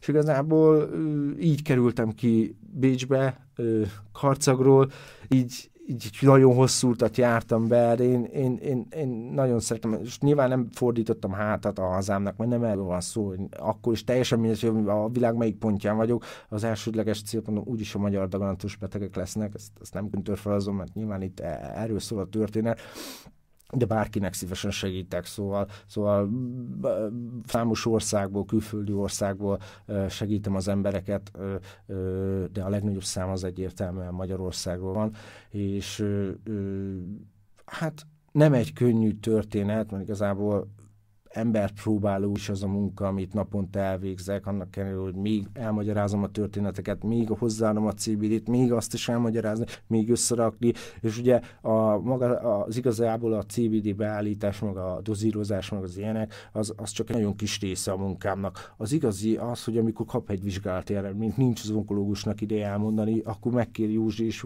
és akkor ezt mindenkivel végigjátszom, ugye, és ez teljesen ingyenes, ez nem kérek el tőle pénzt, nem erről szól, ezért mondtam, hogy nem a bizniszről. Aki elkezd velem a CBD-t, én, én végigviszem, bármikor abba adja, akkor is. Ugye itt, itt, itt a segítségnyújtás volt az elsődleges cél egy olyan dologban, ami, ami által ki tudok teljesülni. Ezt nagyon nehéz megfogalmazni, de én úgy érzem, hogyha visszatekintek az életuramra, hogy, hogy sikerült ö, megtalálni önmagam, és igazából én itt nem álltam meg a történetbe, ö, azért további ö, termékfejlesztéseken is ö, dolgoztam, dolgoztam, ugye, mint ö, mondtam, vannak azért több alternatív terápia, amit, amit jól lehet, mondjuk a CBD CBD-vel is egybekötni, ilyen például ugye a, a, a gyógygombák, vagy a gyógygomba kivonatok, itt ugye, ugye ezek a, a, a készítményeknek is vannak átfedő ö, hatások, amit a palliatív, ugye a tüneti mellékhatás terápiában kitűnően lehet alkalmazni, jól egybe lehet kötni, ö, minden negatív ö, kölcsönhatás nélkül, és ugye hát vitaminok. Én normál esetben ugye azt szoktam mondani, hogy aki tud egészségesen táplálkozni, meg választékosan, akkor neki nem szükséges külön mondjuk például vitaminokat be, bevinni, de, de aki például és a daganatos betegek legtöbbje sajnos ilyen, hogy egyszerűen nem tud táplálkozni, akkor valami módon az ásványi anyagokat, vitaminokat pótolni kell. És ugye itt a vitamin alkalmazásról is, mint az összes többi alternatív terápiánál megoszlanak a vélemények, mert hogy például a C-vitamin ugye antioxidáns hatása révén a, a sugárterápia által kiváltott szabad gyököket, ugye a szabad gyökök azok egy nagyon káros molekulák a szervezetünkbe, és hogyha nem történik meg az eliminálásuk, ugye akkor, akkor a, akár a DNS láncnak a töréséhez, vagy a sejtosztódás folyamatának a, a gátlásához is vezethet, ugye a daganatos sejtnek a pusztulásához, de éppen mondjuk, ha túl sokat szabadjuk, akkor pont amiatt jön létre a, a, a, a daganat. Szóval ez is egy megosztó vélemény, meg nyilván itt a B-vitaminokról is van, meg az összes többinél, hogy, hogy mi az a mennyiség, mi az a, a, a, a, a, az egység, amit szabad bevenni belőle. Megosztik a vélemény, azt szoktam mondani, hogy ha, ha nem tud tényleg odafigyelni az ember a táplálkozásra, akkor egy normális, még akkor is, hogyha ha, ha beteg, akkor is egy normál egészséges napi dózist, nap, egy egészséges embernek a dózisját beveszi, az a kárt biztosan nem fog okozni. De viszont ugye a hiányuk, a hiányuk az, az, az még további tünetekhez okozhat. És itt ugye itt a, az onkológusok felől sincs mindig a legjobb információ szolgáltatva. Hát ugye amiért tiltják, hogy nyilván itt a, itt a nagy dózis, ugye, a, ami az egészséges dózistól eltér. Most ha, ha belegondolunk mondjuk egy, egy, egy, egy C-vitamin szükséglet az embernek, az való 200 meg 1000 mg között van naponta. A többit úgyis szó szerint képviseli az ember, nem tudja eh, hasznosítani, ugye nem is tudjuk szintetizálni a C-vitamin, de viszont nagyon sok folyamatunknak a, a kofaktora ugye szükséges hozzá, a, a, mint maga az aszkorbinsav, ilyen például a kollagén szintézis. Hát mondjuk uh, intravénáson beadni napi 50 ezer milligrammot, az már nem biztos, hogy egészséges. Ugye vitaminokról van szó, túl lehet dagolni. Ugye nem azt gondolná az ember, hogy veszélytelen, nem az. És ugye okozhatnak súlyos élettani hatásokat. Nyilván ezeket a termékeket úgy raktam össze, össze, meg azért raktam össze, hogy a daganatos betegeknek a, az életminőségét tudjam változtatni. Nem csodaszerek egyik sem, a sem a CBD, sem az összes többi kívánok, nem erről van szó, nem, nem csodadoktor vagyok, itt nem erről van szó, én csak szeretném a daganatos betegeknek a szenvedését csökkenteni, és a fő célom. A másik célom pedig az, és így megválaszolva a kérdésedet, hogy a, hogy a hazai úgy gondolom Magyarországról beszélek, hogy a hazai ö, orvostársadalomban azért, azért megvilágítani őket, hogy, hogy hoppá, figyeljünk, azért ha tovább megyünk egy, egy országa, vagy egy egész kontinenssel, azért Amerikában mondjuk már rutinszerűen alkalmazzák az onkológiában, mint alternatív terápiát, mint kiegészítő terápiát, hogy pontosan az ilyen palliatív célből, hogy a tünetek mellékhatások. Nem várjuk meg, hogy kialakuljon, hanem itt Ausztriában azért jó az onkológia például, ugye én több esetel is ö, ö, ö, vagyok így, így, így, így érdekelt és kapcsolt, azért látom, hogy itt hogyan működik az onkológiai, és, és itt például nem várja meg az orvos, hogy kialakuljon, nem ad neki esélyt. Mert ha tudom, hogy ha ott kialakul valami súlyos negatív mellékhatás neked, akkor már nem lesz mivel kezeljem és sajnos ha, ha otthon inkább megvárják. És nyilván ez a rendszer hibája, meg a protokolláris szabályok hibája nem szabadna. És ugye, ugye a fő célom az lenne, hogy tényleg egy, azt a jeget megtörjem, és úgy, ha már csak egy pár onkológus fejében is el tudom ültetni, hogy igenis vannak olyan alternatív terápiák, amit lehet jó kezekben megfelelően, persze azok még hozzásegít, vagy segítséggel, jó dolgokat lehet vele érni. És tényleg most már azt mondom, hogy ezt a jégtörést úgy, úgy elhoztam, mert ugye a, a Magyarország azért mondhatom, hogy, hogy én ismertettem meg a, a, a, az ország egy bizonyos nagy százalékával a, a, a CBD-t, és ugye meg az orvosok is, és egyre többen ismerik én nagyon bízom benne, hogy akár eljutunk odáig, hogy, hogy akár rutinszerűen is lehessen az onkológiába használni, és tényleg én egyedül nem győzöm, az biztos azt, hogy mindenkinek személyre szabadon, én sem vagyok csodatévű, egyedül Isten az, aki csodákra képes, de Isten által csodás dolgokat tudunk tenni, és ilyen is, ugye elmondom a CBD-ről is, hogy nem csodaszer, de csodás dolgokat lehet vele elérni, hogyha megfelelő kezekben van, és és ugye jól használod, vagy célzottan használod, és így remélem, hogy, hogy eljutunk erre a szintre, és igazából így nagyjából ez a kerek életút, ez, ez, ez így nézett ki. Nagyon rögös volt idáig az utam, én nagyon boldog vagyok, hogy mégis így sikerült, és tényleg a cigány fiú álma teljesült, és azért nem sok cigányfiú mondhatja el, hogy innen indult, és mondjuk Bécsbe hozott létre egy, egy céget, ezek óriási dolgok, szóval, és tényleg egyedül vezetem az egész céget, nem kis történet, rengeteget kell tanulnom napi szinten, és ugye hiába a középiskolában közgázszakon végeztem, de a könyvelést akkor ugye eltér vagy, és minden egyes ilyen adó dolgottól kezdve mindent meg kell értenem, és amikor tényleg az adó tanácsadó elén vágta a paksavét, hogy akkor, hát Józsi, oké, akkor ezt a következő alkalommal nézd át, és akkor leülünk beszélni, hogy, hogy, hogyha nem értesz valamit, és meg kellett mindent értenem, és ugye tovább kellett képeznem magam. Jó dolog, hogy tudok fejlődni, és ugye a webshopom is most lett kész, ez a www.medijoz.com, ugye, vagy Medijoz igazából. Én hat hónapig dolgoztam. Ugye megvettem egy alap webshop motort, ami, ami úgy egy, egy sablonnal kész volt, és akkor adatták, hogy oké, okay, akkor ezt szerkeszt úgy, hogy te akarod. Én, aki tanultam bioinformatikát, programozás, nekem kínai volt, kínai is marad, nekem ez a, nem tudom, hogy bioinformatikában hogy vizsgáztam le az egyetemen, de, de ugye, ugye meg kellett mindent, mindent az alaptól. És ugye hat hónapi verejtékes munkám volt benne, és lehet csináltam volna azt, hogy felvérek egy, egy informatikust, akinek kifizetek, és, ö, ö, de nem akartam, mert ha én nem értem meg, akkor most, ha valami módosítás, valamit kell, akkor mindig rohanjak érte. És végén már eljutottam arra a szintre, hogy forráskódokat tudtam generálni és, és másolni, és megcsinál hat hónap, tényleg vért izzadtam, de kész lett. És a, a, így a sajátomnak érzem, mert oké, okay, hogy megvan az alapmotor, meg a, a, a programozás része, de mégis a, a, a, én kellettem ahhoz, hogy teljes legyen. És ezek barom jó érzések. Egyszerű dolgok, de mégis. Hogy, hogy, hogy, hogy jó, nyilván az ember csak egy éket csúcsát látja mindig, de alatta lévő munkát nem, hogy beleszakadok, és tényleg, hogyha a párom nem lenne féknek, mert azért ő nagyon durván oda szólt az elején, és ugye én úgy voltam, még amikor Debrecenben dolgoztam tanácsolóként, hogy reggel 5-6 felkeltem, bementem a laborba, dolgoztam, és akkor még utána csináltam a CBD is volt, amikor hajnal 2-3 is. Így, így szó szerint elájultam a laptop mellett, sarkát úgy le se.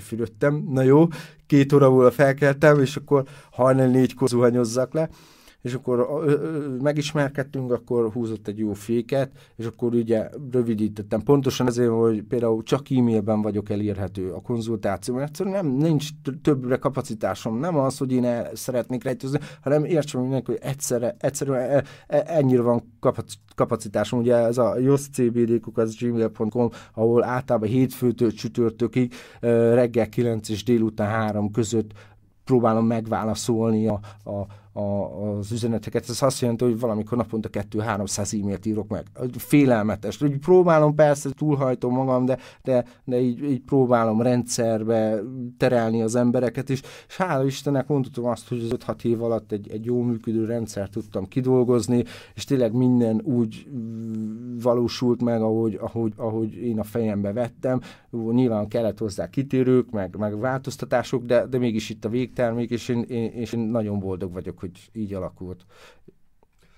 A nézők nincsenek itt velünk, de a fotókat látjátok a termékeknek, de itt van velünk kézzelfoghatóan terük, hogy vedd légy a kezedbe, és, és mit érzel, amikor így tényleg voltál egy cigány fiú ott karcagon, aki közgazdaságot is mennyire tanult, majd kutató lettél, és most van egy branded, van egy vállalkozásod, hogy és a kezedbe tartod a terméket, így, így milyen érzés, hogy érzed, meg révbe értél, vagy, vagy még mit lehet ebből kihozni, milyen érzések keringenek, hogy amikor mondjuk az elsőnek a doboz a kezedbe volt? Fú, hát ez nagyon durva érzés volt, amikor az, a, a grafikussal, ugye Buka Gyuri Debrecenből, ő lett a másik grafikusom, aki tényleg megálmodta ezt az egész dizájnt, elmondta neki pillanatra az előző grafikusomat, azt hagyjuk, inkább nem is mondok semmit, de Gyuri volt az, aki így elmondtam neki, hogy Gyurikám, ezt szeretném, és akkor oké, okay, Józsi,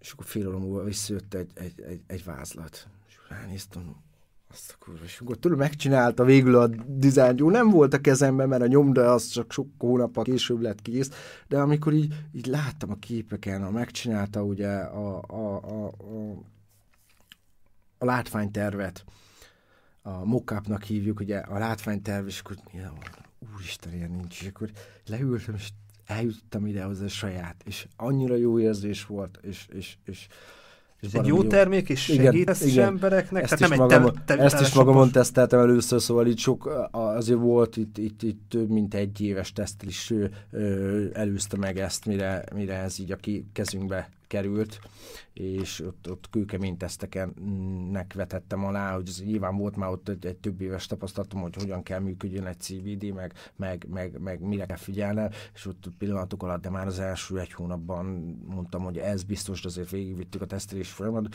de akkor már tudtam, hogy ez, ez, ez az a minőség, amit én, én szeretnék kiadni a kezemből. És ugye ezért van a, a, a cégem honlapján is fent van ugye a rólunk részbe, hogy, hogy, hogy tényleg azt a minőséget értem el, amit én kiadnék szívesen a kezemből. De a másik része, hogy, hogy, hogy tényleg én például cégeknek nem forgalmazok, abszolút kizárólag magánszemélyeknek, ö, ö, nincs viszonteladói rendszer, nem elemem rendszer lesz, ez csak rajtam keresztül érhető el, és csak úgy, aki, aki tényleg tudom, hogy szüksége van rá.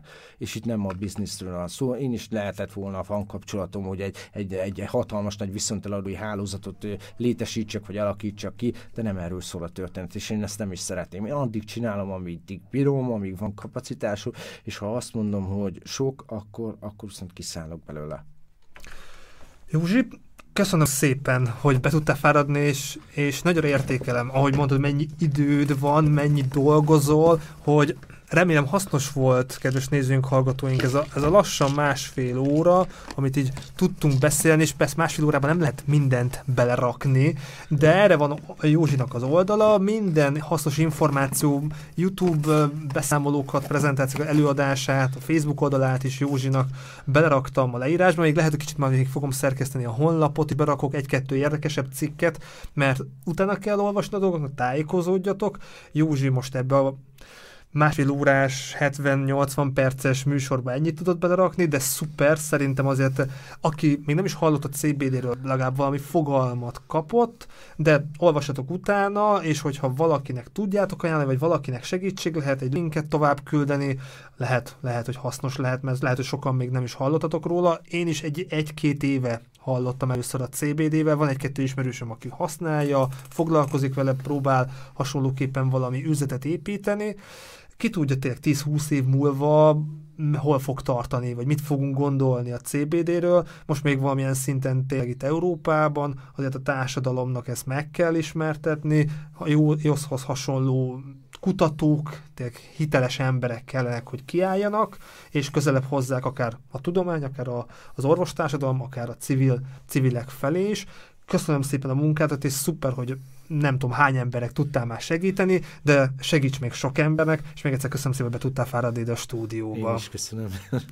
Vigyázz magadra, jó egészséget kívánok neked és az egész családodnak. Köszönöm szépen. Kedves hallgatóink, nézzünk, ha még nem tettétek meg, iratkozzatok fel a csatornára, kommentbe írjátok meg, ha van véleményetek, kérdésetek. Az e-mail címét is majd be fogom rakni Joznak a leírásba, hogy mondta, hogy hétköznap csütörtök, hétfő és csütörtök között tudja, tud neki írni. Vigyázzatok magatokra, és köszönjük szépen, hogy velünk tartottatok. Sziasztok!